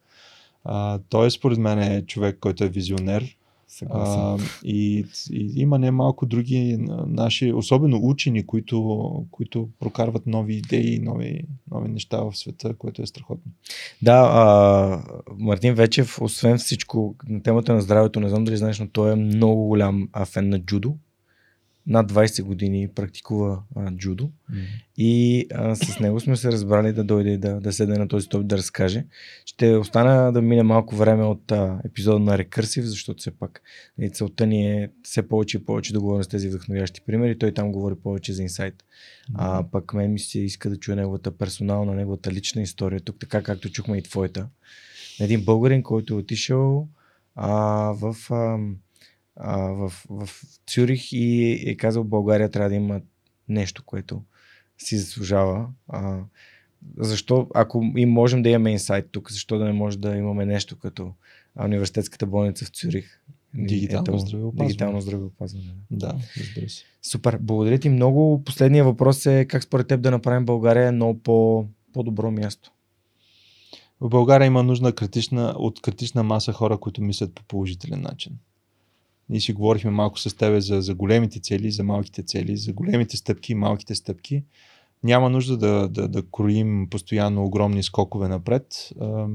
Всички, които са били успешни, според мен са направили по-скоро 100 малки стъпки в правилната посока, отколкото един огромен скок. И затова ми се иска и, и не само ми се иска, а най-много се радвам от това, че виждам как много български компании, организации, фундации и така нататък, всички те правят по нещо положително за нашата държава. Избора от тези положителни неща ще бъдат пътя напред. Супер. Радой, благодаря ти много, че беше гост в Свърхчовека днес. Надявам се, че това, което си казахме с теб в последните една-два часа е вдъхновило хората не само от Варна, и цяла България да, да се развиват, да следват своите ценности и а, своите амбиции и да правят тези малки крачки, които да ги отвеждат до, до техните визии и до техните мечти. А, това беше всичко от нас за поредния епизод на Свърхчовекът с Георги Ненов. Преди да, да ви кажа чао и до следващия вторник, искам да благодаря на Виргиния, което е последният човек, който подкрепи а, подкаста през сайта на Свърхчовекът. Благодаря ти много. А, добре дошла в нашето свърхчовешко общество. Място, където се подкрепяме и си помагаме, така че а, всеки един от нас се развива по неговия си начин и в неговата си посока. Знаете как може да подкрепите и вие свърхчовекът. Просто гледайте, слушайте, споделяйте и много ще се радвам да се видим отново следващата седмица в любимата ви платформа за слушане и гледане на подкасти. До скоро!